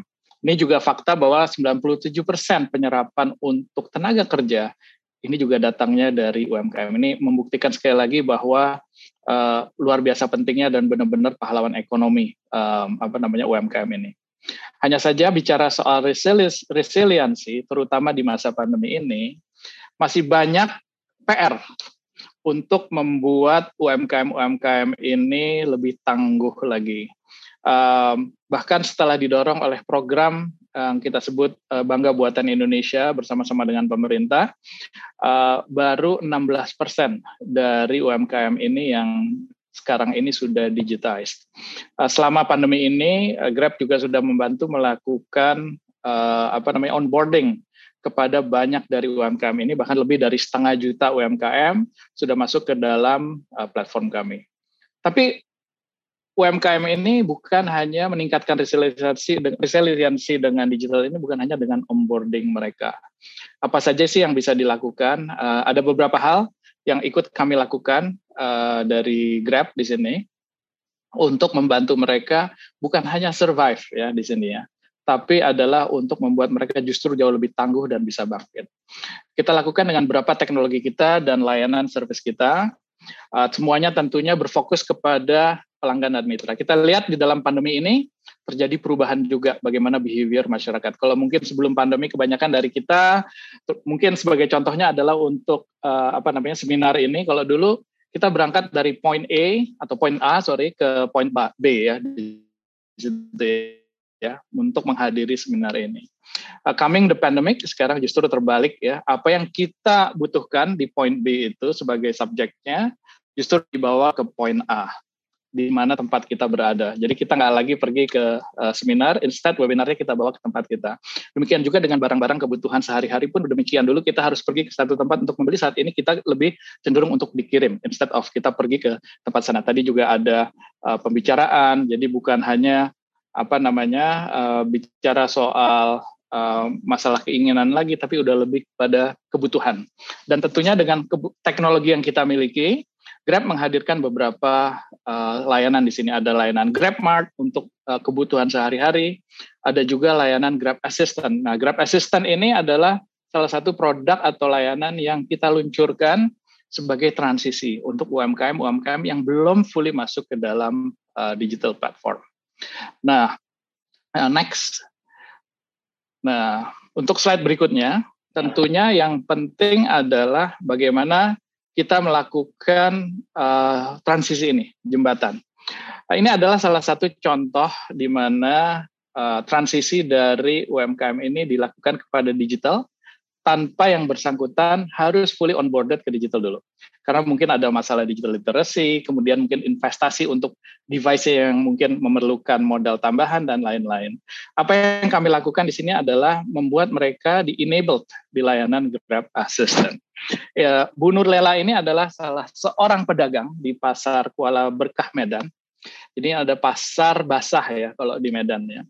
Uh, apa yang dilakukan adalah kami melisting uh, pasar tersebut di dalam uh, map kami untuk layanan Grab Assistant. Sehingga apa? Sehingga para pelanggan bisa melakukan pembelian kepada pasar tersebut tanpa harus di listing. Jadi uh, menggunakan mitra pengemudi kami, kemudian melakukan order, kemudian pembayarannya juga bisa dilakukan melalui apa namanya cashless, kemudian dilakukanlah belanja di pasar tersebut.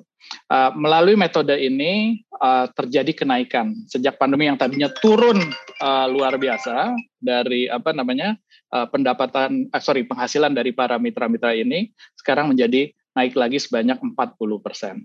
Dan apa namanya? Terima kasih juga tentunya bukan hanya kepada uh, apa, layanan platform atau teknologi ini, tapi juga kepada para pelanggan yang tentunya bisa adjusting kepada layanan ini dan membantu para UMKM UMKM yang mungkin belum fully onboarded kepada digital. Nah, yang berikutnya adalah kita hadirkan lagi salah satu layanan untuk mempercepat onboarding uh, para mitra-mitra UMKM ini kita memiliki ada sebuah uh, layanan yang kita sebut dengan Grab Merchants. Dengan Grab Merchants ini uh, protokol kesehatan bisa dijalankan. Mungkin next slide, uh, Billy.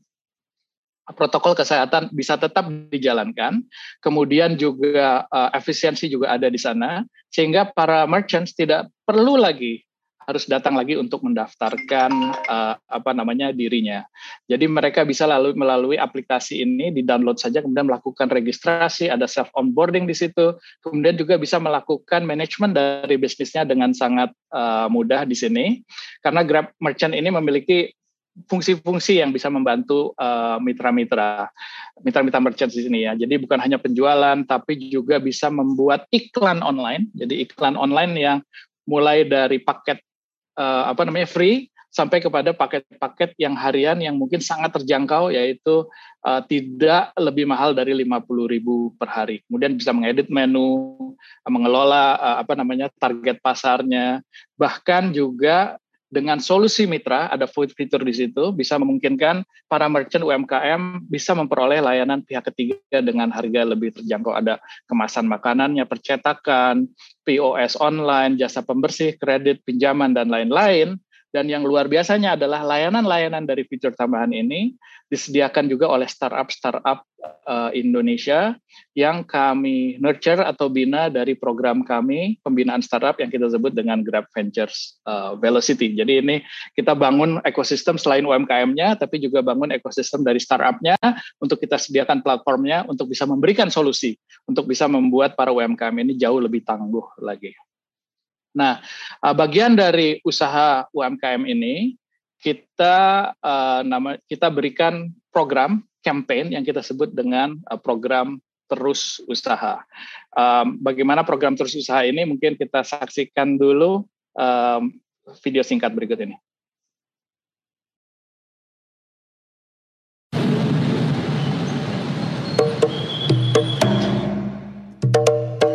Susah.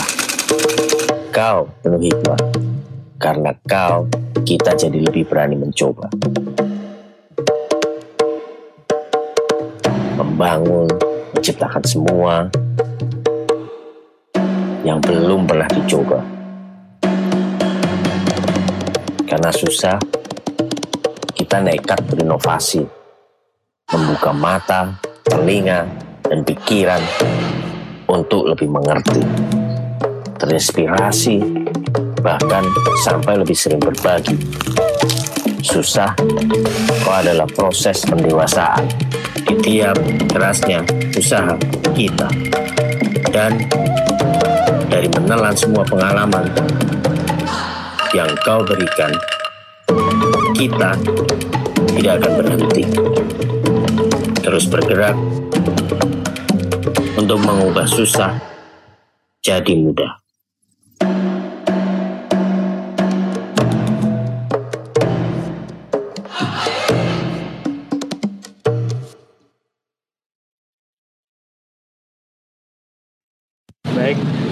Uh, ini adalah nextnya Billy, ini adalah program terus usaha. Jadi uniknya terus usaha ini kalau dilihat di tengah-tengah kata-katanya itu susah. Tapi dengan usaha dan dengan uh, re-strategizing menggunakan platform digital, dan terus usaha tentunya kita bisa bangkit lagi ya. Ada beberapa program dari terus usaha ini kita luncurkan di 12 kota secara official tapi di seluruh kota di Indonesia. Uh, diluncurkan pertama oleh Bapak Menko Erlangga, tapi kemudian di 12 kota melalui pimpinan-pimpinan daerah mulai dari gubernur, kemudian Sri Sultan dan lain-lain. Di sini ada portal informasi di Grab for Good, ada pelatihan dan seminar, ada program juga bazar online, dan tentunya pengenalan aplikasi Grab Merchant dan Grab Kios. Tadi Pak Teguh sempat sebutkan bagaimana uh, para mitra mitra mungkin yang uh, UMKM yang tergabung dalam kategori misalnya warung dan lain-lain bagaimana mereka bisa bangkit. Kita punya programnya itu Grab Kios mereka bukan hanya dikenalkan oleh produk-produk digital tapi juga produk-produk inovatif ya yang bisa mereka tawarkan di lingkungan sekitarnya. Seperti misalnya uh, tabungan emas lalu juga uh, pengiriman uang ke kota lain melalui mitra-mitra Grab Kios dan masih banyak lagi. Uh, lalu berikutnya adalah sebagai bagian dari komitmen Grab untuk mendukung UMKM ini, baru aja di tahun lalu di 10 November 2020 kami meluncurkan Grab Tech Center. Grab Tech Center ini kita luncurkan di Jakarta sebagai bagian dari komitmen Grab untuk mendorong pertumbuhan ekonomi digital di Indonesia. Mungkin silakan di next uh, Billy. Jadi kehadiran Grab Tech Center ini memang benar-benar uh, kita tujukan untuk pengembangan teknologi khusus untuk UMKM bukan hanya di Indonesia tapi juga di seluruh um, Asia Tenggara ya. Pak Pak Zainul Rashid um, ini juga bagian dari usaha kami untuk pengembangan UMKM uh, kita buat di sini bukan hanya ada R&D center tapi juga ada forum atau tempat untuk sama-sama bertukar pikiran. Nanti Pak Teguh ketika uh, kita sudah bisa pakai lagi fasilitas ini post dari apa namanya uh, uh, re, apa restriksi dari apa namanya uh, apa pandemi ini kita bisa pakai tempat ini karena kita sudah punya tempat yang kita namakan BJ Habibie Hall. Dan ini juga diresmikan bersama delapan menteri waktu itu 10 November oh, 2020 siap. dan Pak Ilham Habibie juga hadir karena ini menggunakan nama dari Pak BJ Habibie ya di sini ya. Mudah-mudahan ini bisa membawa banyak manfaat. Uh, demikian tapi sebelum saya tutup saya ingin memutar sekali lagi sebuah video. Video ini bercerita tentang Bapak Cahyo Widodo. Bapak Cahyo Widodo ini mewakili yang tadi Pak Teguh sempat bilang ya, ya mau saya silakan. Um, dia adalah mitra agen di Salatiga, mitra agen Grab Kios di Salatiga. Uniknya adalah beliau memiliki keterbatasan fisik. Jadi salah satu hal yang penting dari UMKM adalah inklusif. Bukan hanya wanita, tapi kita juga melihat sekarang ke arah lansia, kemudian yang tentunya people with disability, bahkan yang terakhir kita juga lihat ex narapidana, yang mana mereka harus tetap mandiri. Dan uniknya dari digital adalah orang tidak melihat perbedaan itu. Masing-masing punya kesempatan untuk bersaing, untuk bisa mendapatkan hati dari masyarakat, untuk memenangkan pelanggannya. Untuk itulah kami hadirkan ini. Dan uh, marilah kita lihat video dari Bapak Cahyo Widodo ini. Terima kasih.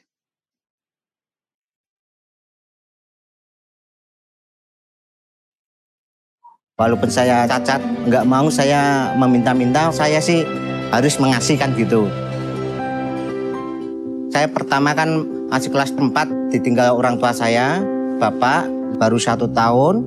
Saya terus ditinggal ibu, terus itu saya di mana saya bisa uh, menjadi tulang punggung keluarga kan gitu. Saya bekerja sampai sekitar lima tahun di Semarang itu menjahit permak tas dan pakaian. Sudah itu saya kan pengennya di rumah. Pada waktu itu ditawarin jualan pulsa, terus saya mendirikan gubuk kecil-kecilan. Saya bersyukur karena Grab Kios bisa membantu saya menambah penghasilan kan gitu.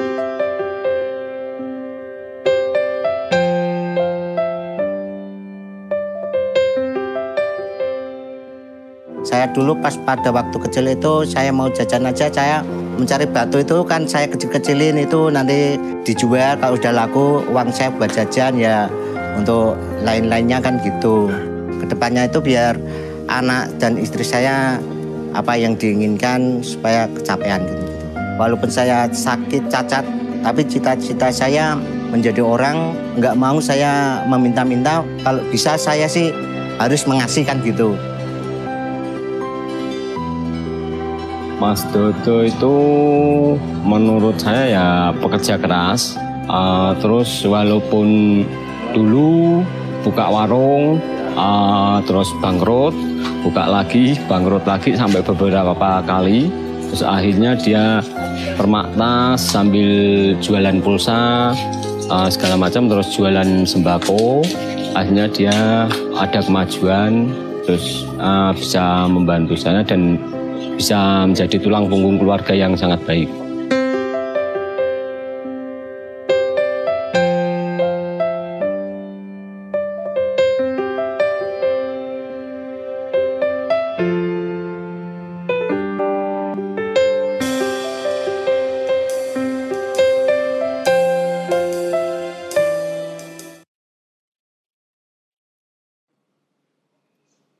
Demikian terima kasih uh, sudah mendengarkan cerita saya. Um, uh, demikian waktunya. Terima kasih Pak Jimmy. Mari.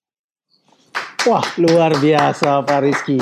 Jadi masing-masing orang punya kesempatan untuk memenangkan pelanggannya seperti yang Pak Rizky sampaikan inclusiveness.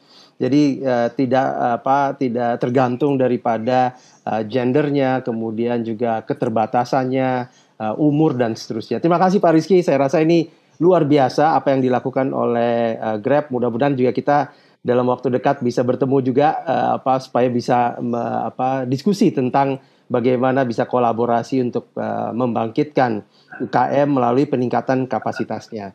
Oke. Okay, well done uh, Pak Rizky. Excellent. Semoga Excellent. Rizky terima kasih, bertambah. Terima kasih. Semoga Amin, sama-sama. Iya, bukan hanya Rizky kita, tapi juga Rizky para UMKM, amin, UMKM. Amin, amin, amin, amin. Oke, okay, terima kasih.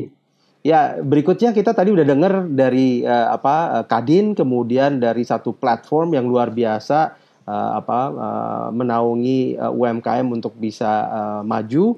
Nah, sekarang kita pengen dengar dari uh, seorang pelaku usaha yang uh, memulai usahanya dari uh, sebu, uh, satu usaha kecil kemudian mungkin bahkan mikro ya, kemudian kecil, sekarang mungkin udah mengarah ke menengah nih Pak Rizky. Jadi Ibu uh, Ira Diah, Ibu Ira, wah ini sedikit bocoran aja nih, saya juga kebetulan Wakil Ketua Umum uh, Asosiasi Pengusaha Retail Indonesia, dan Ibu Diah ini adalah salah satu resipien daripada uh, Award UMKM of the Year untuk Aprindo. Ya, Luar biasa. Silakan, silakan Bu, Bu Ira. Ya. Bismillahirrahmanirrahim. Assalamualaikum warahmatullahi wabarakatuh. Salam sejahtera bagi kita semua. Om Swastiastu, Namo Buddhaya, salam kebajikan. Terima kasih Pak Jimmy Gani atas waktu dan kesempatannya untuk saya bisa memberikan materi dalam webinar yang luar biasa ini. Sebelumnya saya akan uh, mengucapkan salam takjim saya dulu. Saya akan mengucapkan salam kepada yang terhormat Bapak Teten Masduki, Menteri Koperasi dan UMKM Indonesia, yang dalam hal ini diwakili oleh Bapak Ruli selaku staf ahli Menteri Kop UMKM. Uh, luar biasa tadi program-programnya Pak Ruli, semoga semakin menyasar dan targeted ke para pelaku UMKM. Uh, yang terhormat Bapak Zainul Abidin Rashid, former Singapore Senior Minister of State Foreign Affairs and adjunct professor of Nanyang Technological University. Yang kami hormati Bapak Rizky Kramadi Brata, Presiden of Grave Indonesia, yang kami hormati Bapak Teguh Ananta Wikrama, Acting Vice Chairman of Kadin on MSMEs, yang kami hormati juga Bapak Dr. Justin Ma, Principal Consultant or Enterprise Innovation Specialist. Yang kami hormati tentunya Bapak Jimmy Gani, Founder and CEO Orbitin dan seluruh jajaran CEO jajaran Orbitin yang luar biasa. Dan yang kami hormati Ibu Hajah Yuyun Rahayu, Ketua Wanita Bekasi Keren dan seluruh sahabat-sahabat saya semua di WBK dan tentunya seluruh tamu undangan dan para pelaku UMKM peserta webinar di seluruh Indonesia dan di mana pun berada yang tidak bisa saya sebutkan satu persatu. Salam semangat semuanya, Alhamdulillah wa syukurillah. Hari ini saya bersyukur sekali bisa berada di dalam forum yang uh, luar biasa yang diadakan oleh Orbitin uh, dalam rangka anniversary uh, satu tahun uh, Orbitin. Semoga Orbitin tambah sukses, tambah jaya, semakin bisa mengorbitkan para pelaku UMKM sehingga naik kelas dan kita bisa bersinergi uh, dengan Orbitin, Pak Jimmy, dan mudah-mudahan juga Orbitin selalu bisa memberikan kontribusi nyata uh, untuk bangsa negara kita tercinta Indonesia. Baik, alhamdulillah hari ini saya akan uh, share materi saya yang bertemakan inovasi dan transformasi digital marketing tingkatkan kinerja UMKM Kota Bekasi.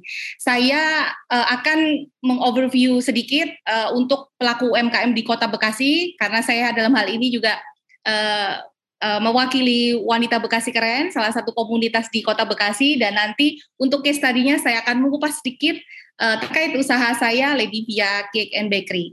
Perkenalkan, sebentar.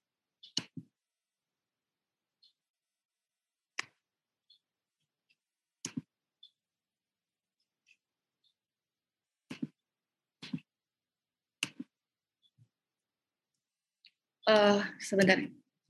Uh, Pak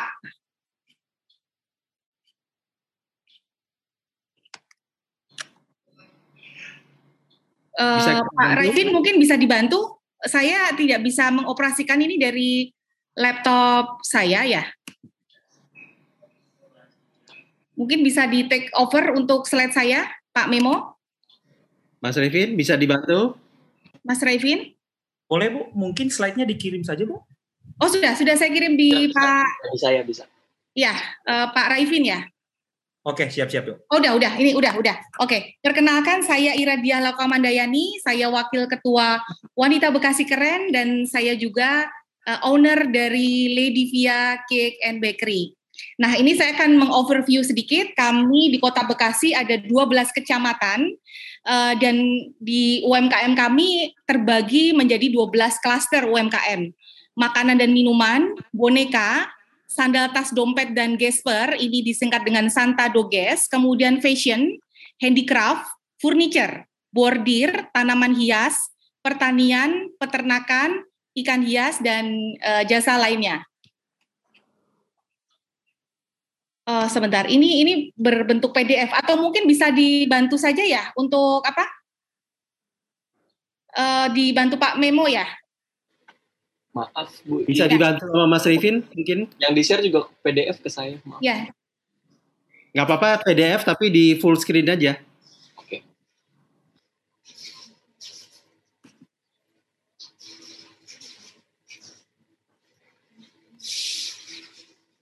Oke. Next slide, Pak. Sebelumnya. Oke. Ya, next slide. Baik. Next slide, Pak. Nah, ini data potensi UMKM di Kota Bekasi. Kami ada di 12 kecamatan dan kami ada 5.000 pelaku UMKM yang saat ini terdata di Dinas Kop UMKM dan tersebar di dinas uh, di 12 kecamatan tersebut dan ini kita lihat paling besar ada di Bekasi Timur, kemudian di Bekasi Selatan, Bekasi Utara, eh, Rawalumbu dan Bekasi Barat. Next slide, Pak. Nah, ini adalah data omset UMKM tahun 2019 dan kemudian setelah terhantam pandemi PSBB Maret eh, terjadi penurunan omset di tahun 2020. Saya akan membacakan sekilas tentang eh, apa eh, data tersebut. Ini diambil dari 100 responden pelaku UMKM yang telah mengikuti eh, sertifikasi BNSP. Jadi udah certified kewirausahaannya. Ini untuk penghasilan 50 sampai 100 juta, uh, ini 21 untuk uh, pelaku UMKM makanan dan minuman. Kemudian 100 sampai 200 juta ini ada 10 pelaku UMKM, 200 sampai 300 ada dua pelaku UMKM, kemudian 300 sampai 400 juta ada tiga pelaku UMKM. Dan sebanyak 10 pelaku UMKM mengalami penurunan omset 30% dan 26 mengalami penurunan omset 50%. Kemudian untuk boneka ada 11 mengalami penurunan omset 40%.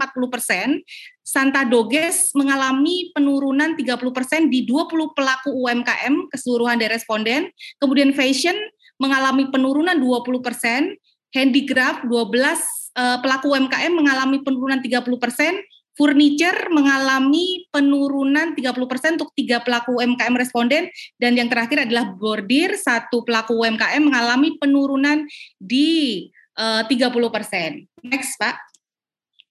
Nah, untuk itu mau tidak mau ini adalah sebuah keharusan bahwa para pelaku UMKM harus bertransform bertransform ke digital marketing. Jadi tidak hanya berubah, tapi benar-benar harus bertransform dan juga berinovasi. Next. Nah, tapi para pelaku UMKM sendiri ternyata memiliki banyak kendala-kendala yang dihadapi, yakni apa? Gaptek dan tidak mau belajar, kemudian tidak bisa desain grafis, tidak tahu cara membuat website atau landing page, tidak tahu cara memanfaatkan sosial media, tidak tahu cara membuat konten marketing, tidak tahu cara membuat foto produk dan terkendala biaya online. Next.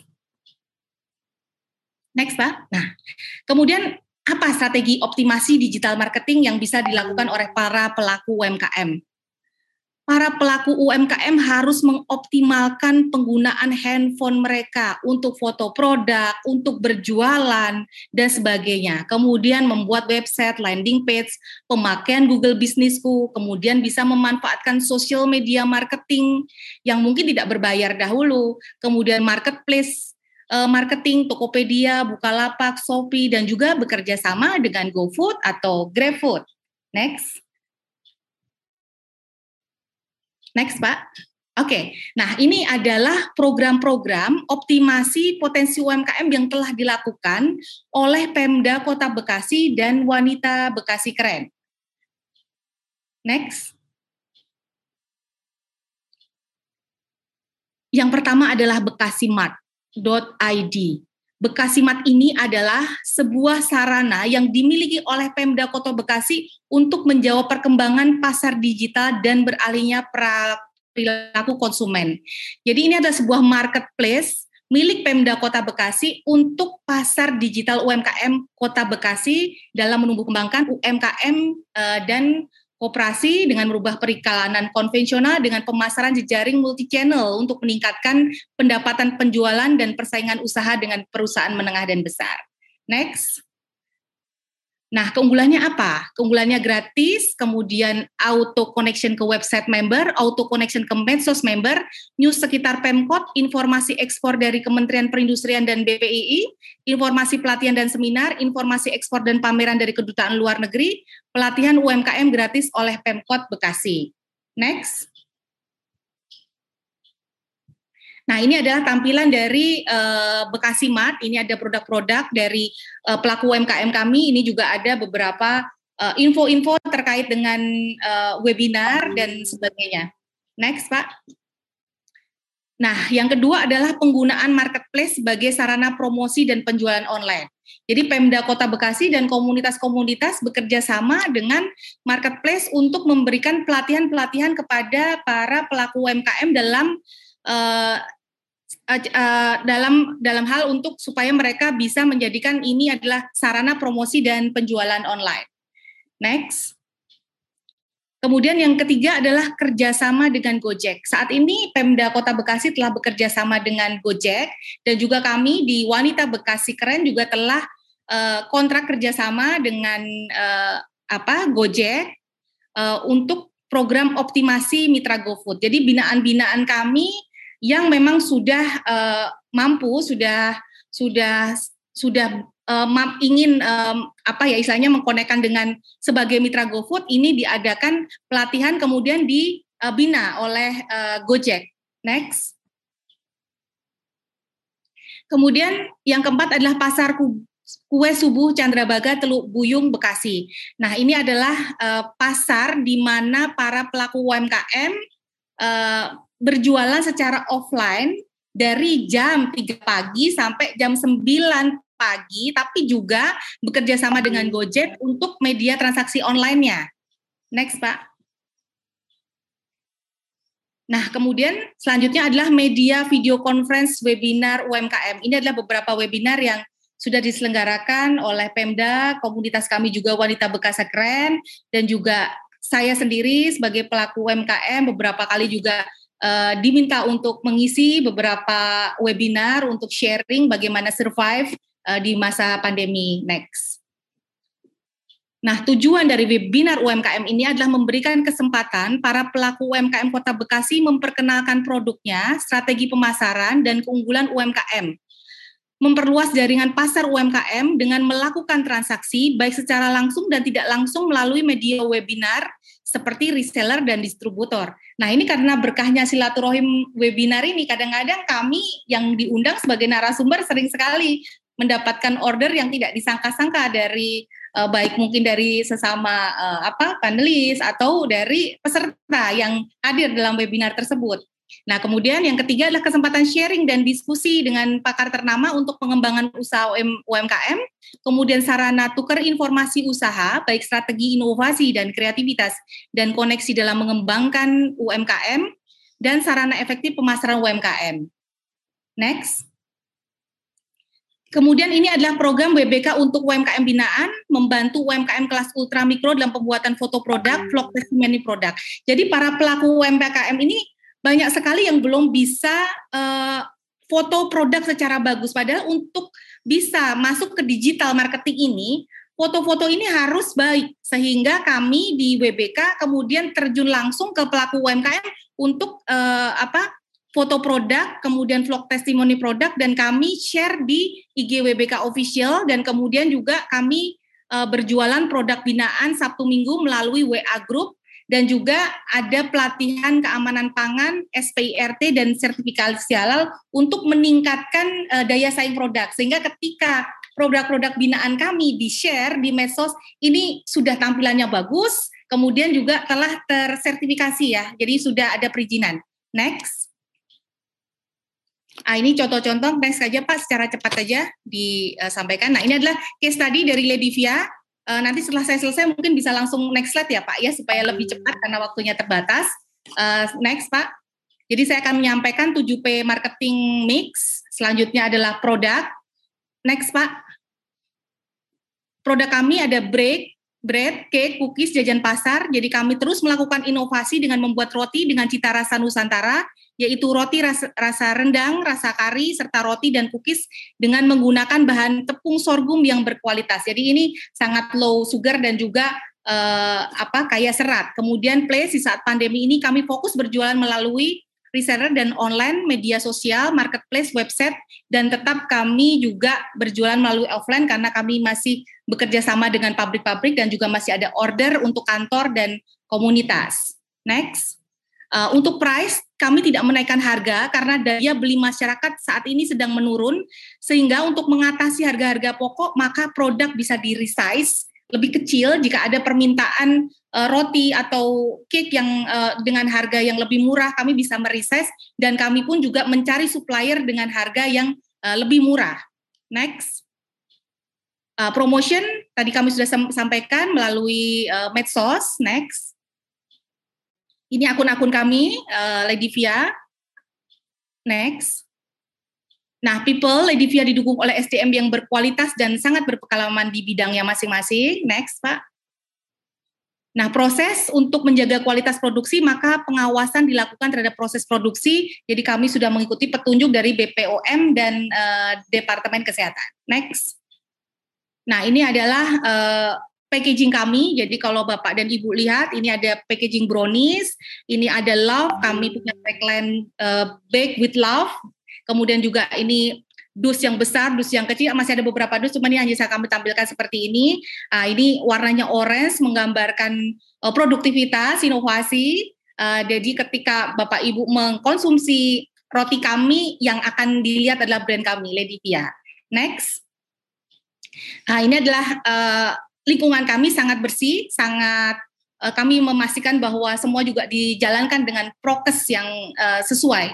Jadi uh, saat ini memang konsumen uh, sedang mengalami uh, apa ya istilahnya kita sedang mengalami resesi kesehatan sehingga memastikan bahwa produk yang dikonsumsi adalah produk-produk yang sesuai dengan prokes dan ini kami uh, share di medsos bahwa produksi kami benar-benar menggunakan prokes dan sangat hygiene. Next, Pak. Nah, ini adalah perizinan kami sudah lengkap PIRT, halal, kemudian juga seperti UMK, NIB, izin lokasi dan sebagainya. Next. Nah, ini adalah kesimpulan dari apa yang kami sampaikan bahwa dalam adaptasi masa sulit ini kami apalagi pelaku UMKM untuk makanan dan minuman yang pertama adalah assurance healthy, survival innovation, digital transformation, new services and market oriented, problem solver and comprehensive dan pastikan bahwa apa yang sudah kita rencanakan uh, itu berjalan. Next, Pak. Alhamdulillah ini tadi sudah disampaikan Pak Jimmy, uh, kami mendapatkan anugerah sebagai UMKM unggulan terbaik 2020 dan juga uh, uh, untuk top 10 finalis LSPR Culinary uh, Entrepreneur Award yang nanti akan diumumkan pada tanggal 26 Maret. Next. Dan beberapa minggu yang lalu kami juga kedatangan dari RRI uh, untuk liputan program Bangga Buatan Indonesia. Next, Pak. Nah, ini beberapa lokasi tempat kami bekerja sama ada rumah sakit, koperasi, uh, dan sebagainya. Next. Ini adalah mitra usaha kami. Next. Ini adalah alamat kami, alamat uh, medsos kami. Next. Ya, ini adalah di mana kami bertumbuh bersama di dalam wanita Bekasi keren, kreatif, energik, responsif, empati dan nasionalis. Dan Uh, yang terakhir, saya uh, mengucapkan terima kasih atas kesempatannya bisa sharing. Mohon maaf lahir batin. Semoga sedikit yang kami sampaikan ini sebagai bentuk surviving kami, bagaimana mempertahankan uh, usaha kami dan juga kami ingin memberikan motivasi. Artinya kami tidak ingin uh, membuat bahwa pandemi ini sebagai masalah justru kami ingin menjadi problem solver dalam masa pandemi ini. Mungkin yang sedikit ini mungkin bisa bisa kami kami share dan mudah-mudahan bisa bermanfaat. Terima kasih Pak Jimmy atas waktunya. Wabillahi taufik wal hidayah. Wassalamualaikum warahmatullahi wabarakatuh. Waalaikumsalam warahmatullahi wabarakatuh. Keren keren, luar biasa ini apa semangatnya itu yang saya seneng banget gitu. Jadi walaupun pandemi tetap bisa uh, bertahan dan bahkan berkembang dan mendapatkan penghargaan. Nah kita tadi udah dengerin jadi uh, tiga speaker yang luar biasa dari Kadin, kemudian bicara mengenai digital platform, kemudian pelaku uh, dari UMKM sendiri. Nah kali ini kita ingin dengarkan dari uh, seorang uh, consultant, seorang pakar yang uh, paham sekali mengenai uh, apa mengenai uh, digitalization sama innovation yaitu Dr. Justin Ma. Ini ada ada hubungan sama uh, apa uh, Mr. Jack Ma nggak ya kira-kira ya kita tanya nih. Pak Justin, can you unmute yourself? Uh, you need to unmute yourself. Okay. Yes, I did. Great. Did you, did you, did you hear Justin? He was asking whether got connection with uh, Jack Ma do, you, do you have any connection with Jack Ma? Jack Ma. Yeah. Uh, maybe our ancestors were the same. Okay. All right. Great. Okay. Uh, we, we both have a common objective to help SMEs. There you go. Excellent. Jack, okay. Jack Ma started Alibaba as a platform for SMEs to do business. Yeah. Yes. Okay, so the time is yours, Dr. Okay. Justin Ma. Terima kasih pengerusi, ibu-ibu, bapak yang dihormati sekalian. I hope the next time when I speak, I can actually speak in Bahasa.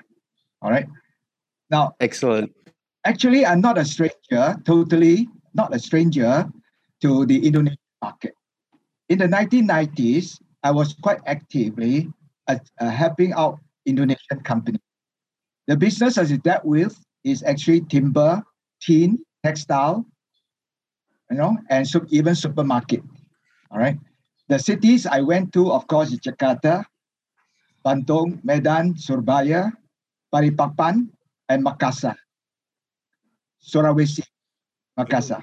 Oh, oh, wonderful. Yeah.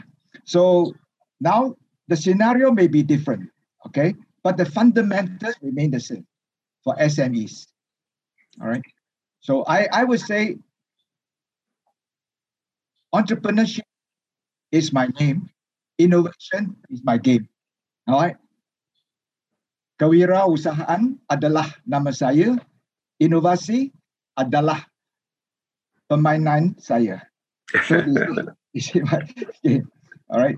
Because since 1995, after I completed this master degree in innovation and entrepreneurship, I decided to walk the talk to help.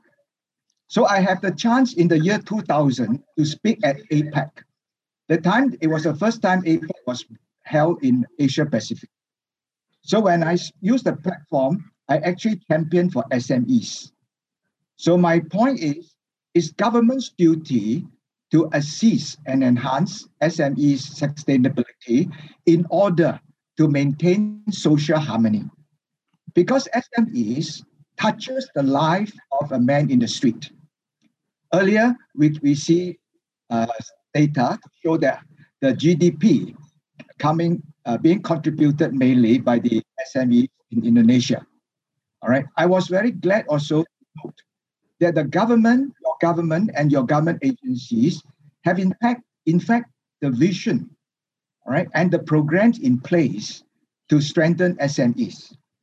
So that opens up the path for us to really use the hands-on method, all right, to hold hand in hand with the uh, of, of the SMEs to really how to implement those programs, policies of the government and the government agencies. All right. So why do- why did I say, you know, entrepreneurship is my name, innovations by game? Because uh, this is a little um, introduction of myself, and you will know.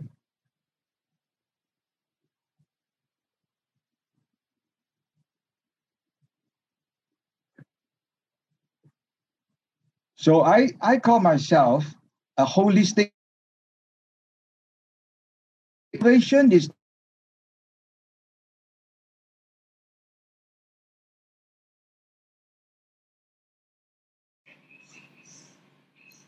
Dr. Justin Ma. Justin, we've lost you, Justin. Yeah, I think we. Do you have censorship in Indonesia? Okay. Okay. You have censorship? We lost you for a bit just now. Can you repeat Oh, the I last see. one minute? Okay. Yeah.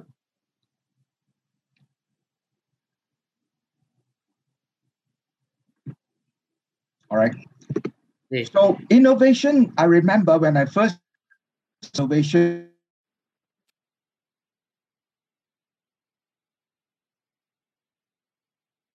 We lost you again. Justin, we lost you again. I think the might be the internet connection, yeah. Hello.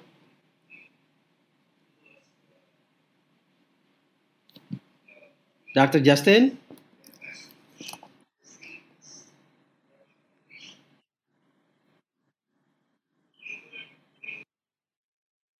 Justin, can you hear us?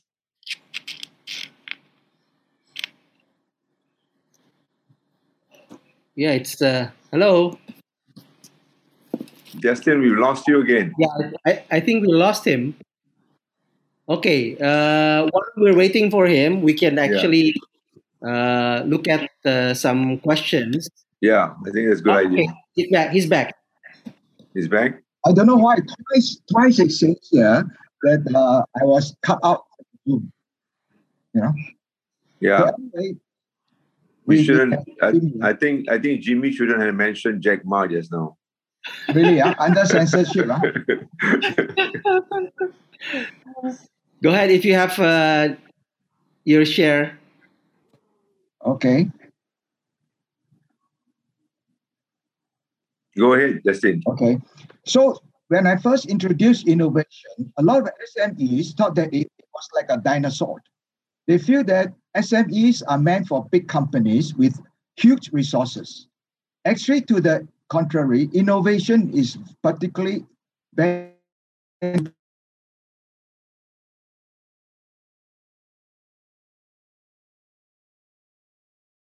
We lost you again. Justin, we lost you again. I Can think. you hear me now? Yes, yes. I don't know why they say I, I was I was cut off from Zoom. No, I think it's your uh, internet connection. No, it's quite full now. All right. Okay, carry on. Go ahead.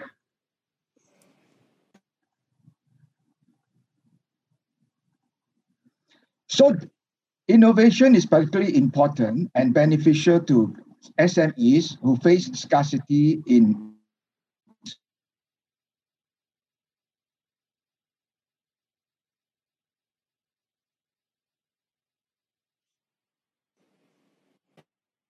Justin, we lost you. Let me check. Okay, uh, let me check also if we can. Justin, uh, are you using laptop?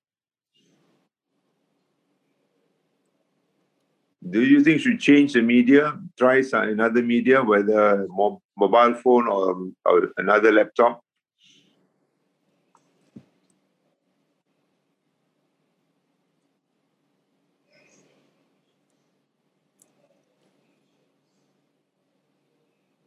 Uh, I think it might be the internet connection.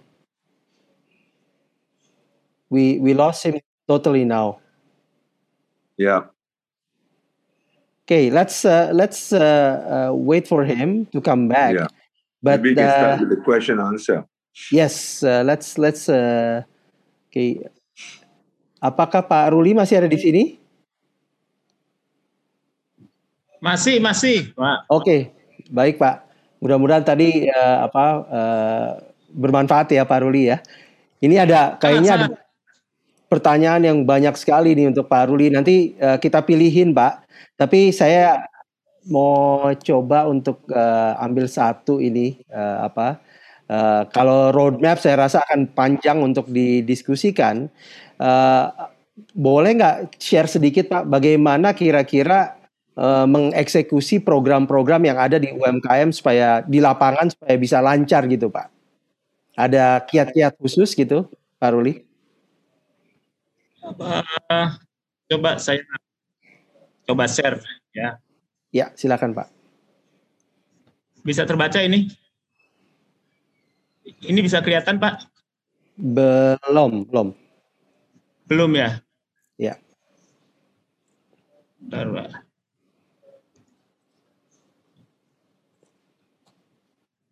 Sorry.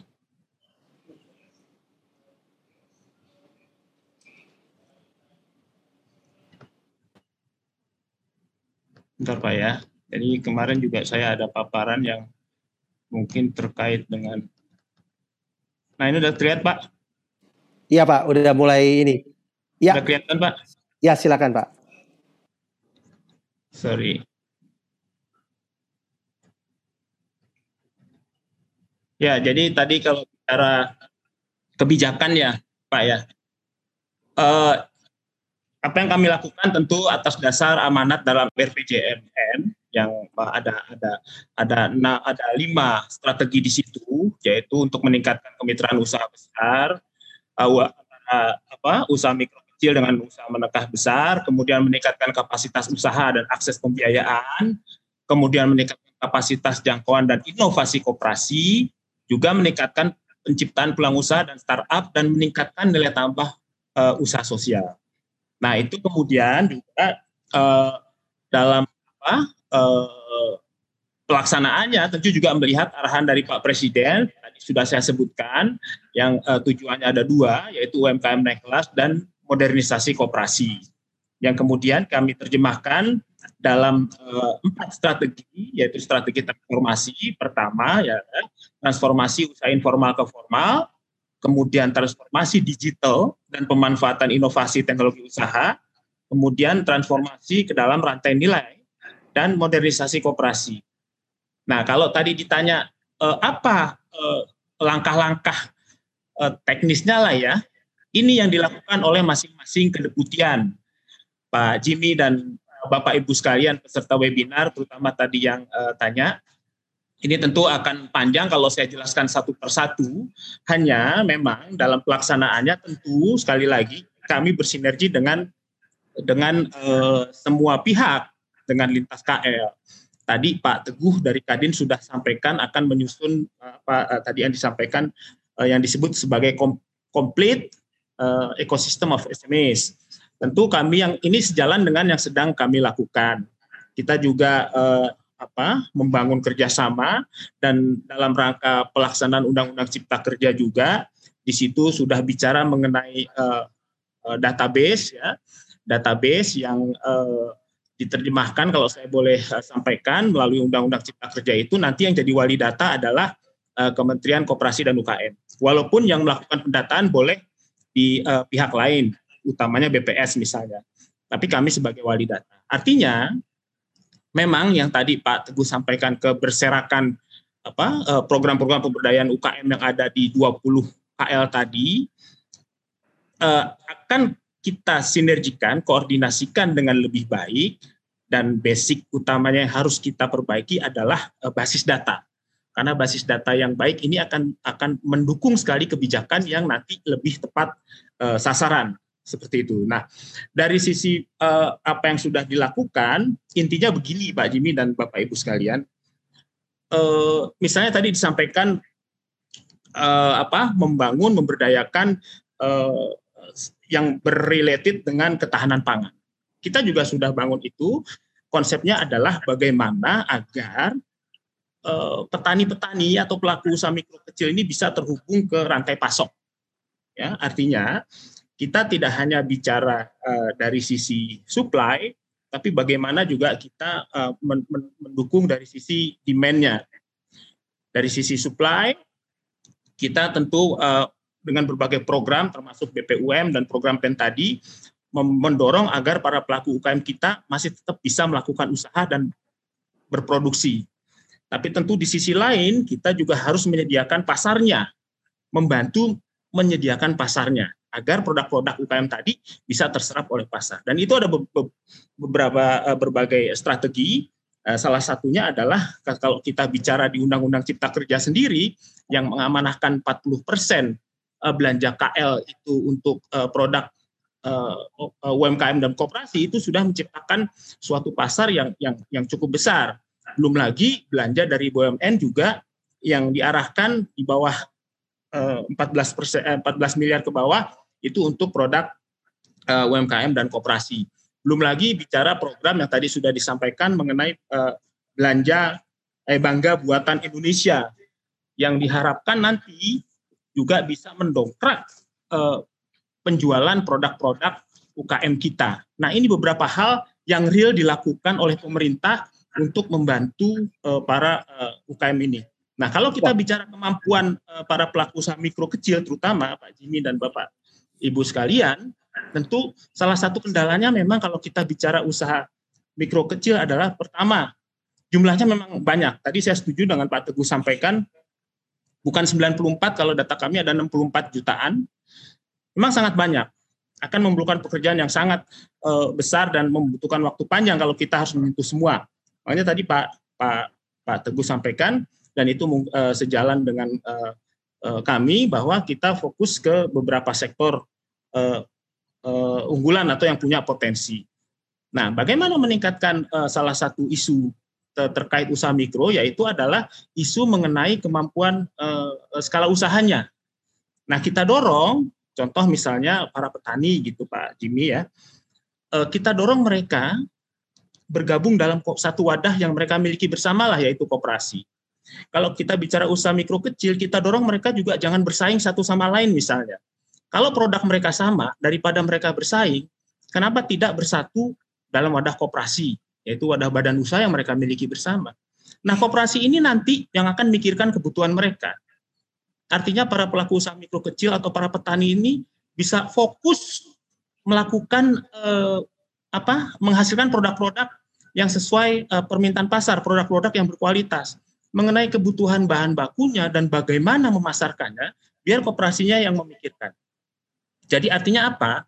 Kooperasi ini bisa berperan menyerap produk-produk dari para pelaku usaha mikro kecil atau petani tersebut. Bagaimana kalau misalnya kooperasi itu nggak punya modal, cukup modal misalnya, Nah, di sini salah satu peran uh, eh, LPDB, BLU di bawah Kementerian Koperasi dan UKM. Tadi juga di chat saya baca ada yang nanya mengenai apa uh, bantuan modal untuk para pelaku usaha mikro. Nah, LPDB KUMKM ini sesuai arahan Pak Menteri memang difokuskan untuk membantu koperasi. Membantu permodalan koperasi dalam rangka menyerap produk uh, anggotanya. Dan atau selain itu juga bagaimana juga menghubungkan dengan off takernya. Itu juga yang sedang kita lakukan dan sudah berjalan itu. Off takernya tentu uh, bisa uh, uh, uh, bermacam pihak termasuk BUMN. Itu yang kita dorong sinergi seperti itu Pak Jimmy. Jadi kita tidak hanya Wah. bicara satu sisi tapi dari hulu sampai hilir. Bicara sisi supply dan bicara uh, sisi demand. Gitu Pak. Luar Jimmy. biasa. Makasih Luar biasa ya. Jadi mulai value chain-nya itu masuk semua Pak ya. Dari ya. input sampai output ya. Terima kasih banyak ke Pak Ruli ini luar biasa. Nah uh, kalau melihat itu mungkin kita beralih ke Pak Zainul, uh, Pak Zainul Abidin Rashid. Uh, is there any difference between how the the government pemerintah di Indonesia ini kan lagi melakukan banyak uh, apa uh, bantuan kepada uh, UMKM.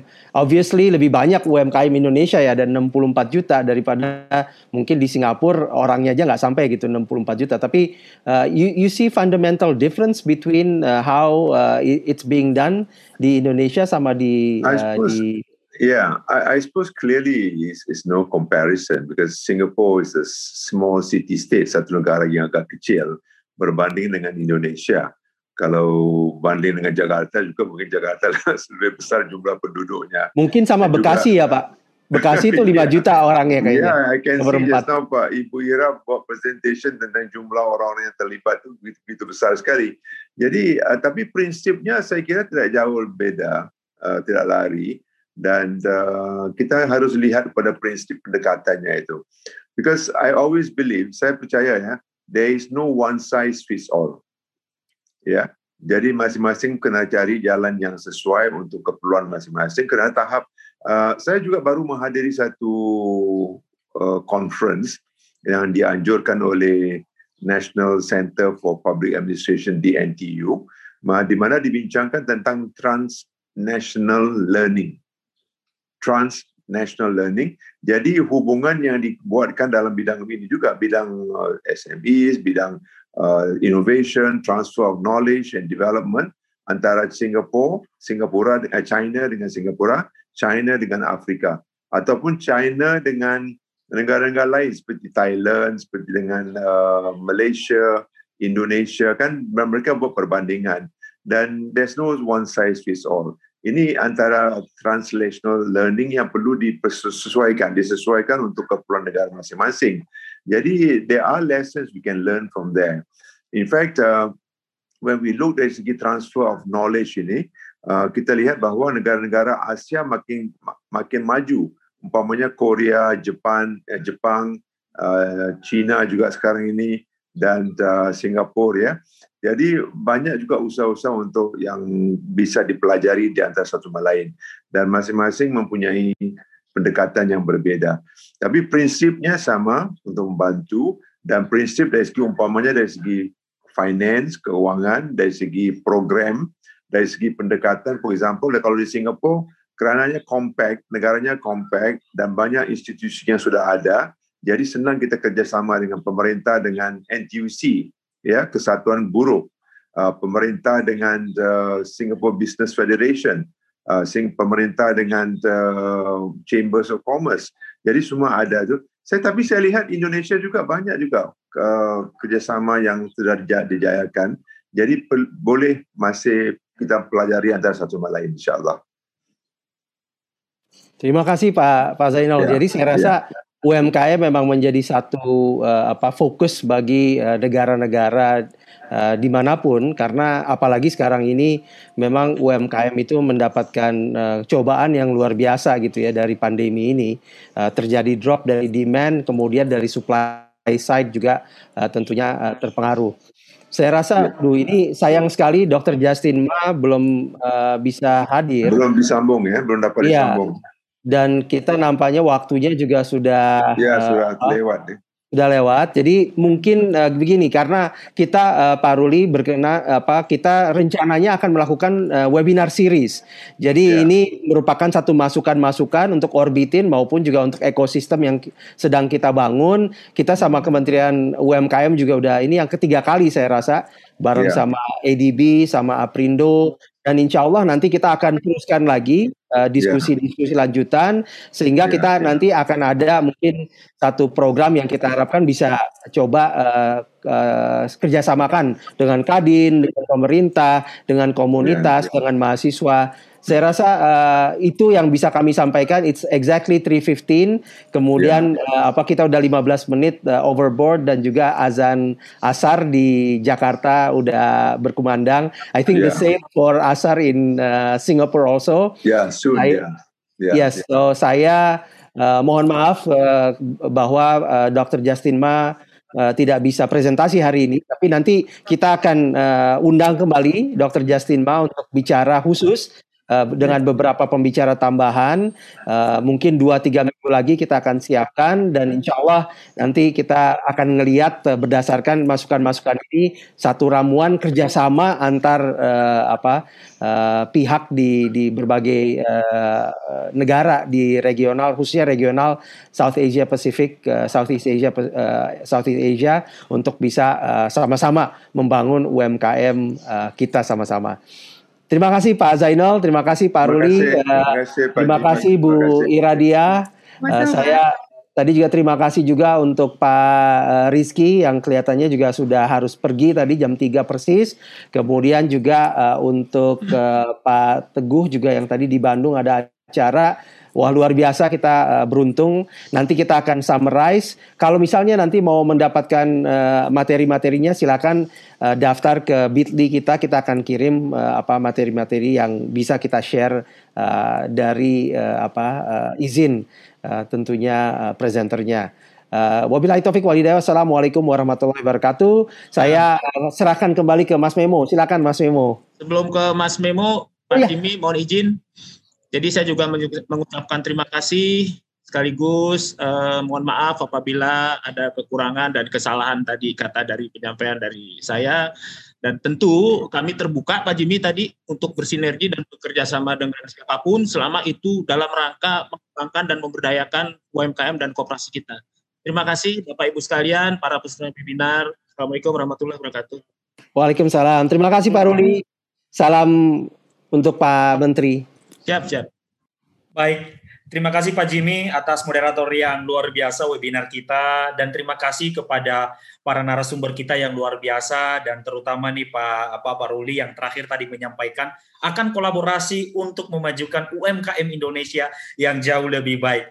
Jadi mohon maaf kepada Bapak Ibu jika pertanyaan ini luar biasa, saya lihat pertanyaan banyak banget, tapi tenang Bapak Ibu, pertanyaan tadi yang sudah ditulis tetap kita akan nilai karena tiga pertanyaan terbaik akan kita berikan buku Rise the Challenge. Tenang aja Ibu. Tapi kalau belum terjawab, maka terus ikuti uh, series webinar Orbitin karena nanti akan ada webinar series yang lainnya tentu membahas UMKM yang uh, membahas tentang UMKM supaya jauh lebih baik lagi.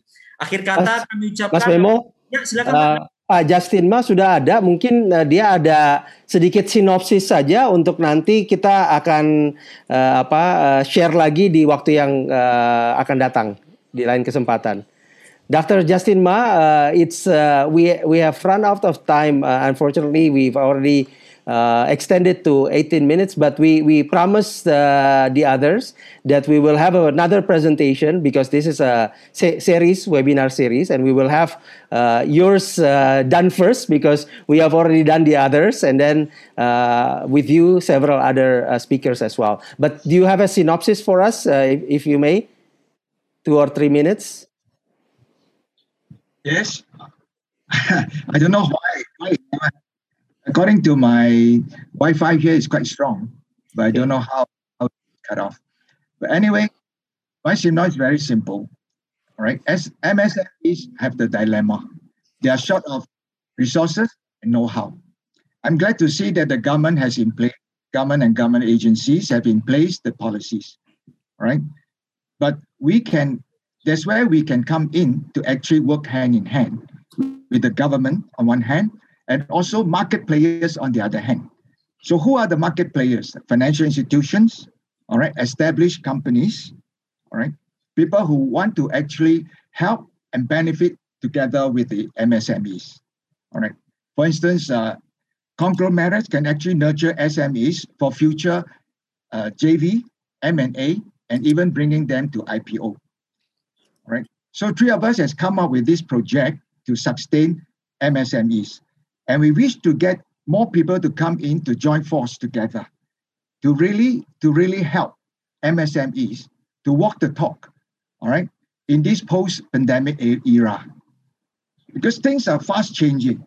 And SMEs are short of that, particularly manpower. All right, manpower.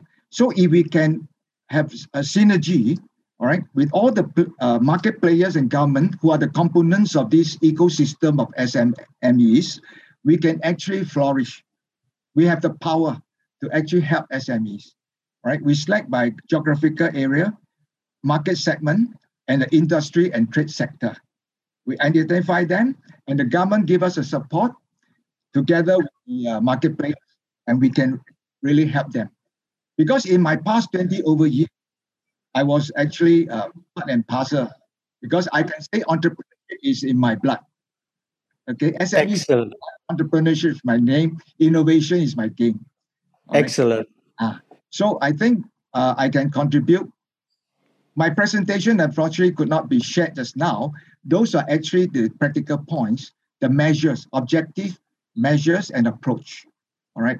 Literally, how we can implement if we have a yes from people, tomorrow we can set off. Excellent. Dr. Because Justin. What, what, what do you things say have been just now? yesterday. Innovation is my name. Digitalization is my game. Is it? Yeah. Ah, Uh, entrepreneurship is my name. entrepreneurship is my name. Innovation, is my is game. my game. Yeah. Ah, you should. I thought. I thought you were going to add. Uh, Jimmy and Zainal are my friends. Oh, you are more than my friends. You are my partners. you are my partners. You are my we all brothers in friends in this. Let's work together. We all Because doing it. Singapore Uh, and, Jimmy, and Indonesia carry on with the are good work. actually Yes, excellent. So, uh, Dr. Justin Ma, I think uh, we we heard you very well. So, uh, we will have another uh, webinar uh, kemungkinan 2 sampai 3 minggu lagi seperti biasa dilakukan Orbitin dan kita dengarkan nanti uh, Dr. Justin Ma hasil dari tadi Pak Ruli luar biasa uh, angka-angkanya, kemudian data-datanya kita tentunya uh, senang sekali bisa menggunakan itu ke depannya. So, again, thank you so much. Tadi udah dengar review dari Dr. Justin Ma. So next next time we meet kita dengarkan uh, full uh, presentation dari Just, Dr. Justin Ma dan We juga pembicara-pembicaraan lain. Uh, we look forward to it. Terima kasih semuanya. Thank Silakan you. Memo. Thank you. Thank Memo you very silakan. Baik, oke. Jadi eh, terakhir kami sampaikan bahwa eh, akan ada series webinar beberapa minggu ke depan. Jadi buat Bapak Ibu tetap stay dan mengikuti program yang sudah di, akan dilaksanakan oleh Orbiti. Akhir kata, kami ucapkan sekali lagi terima kasih dan kami tutup wabillahi taufiq wa hidayah. Wassalamualaikum warahmatullahi wabarakatuh.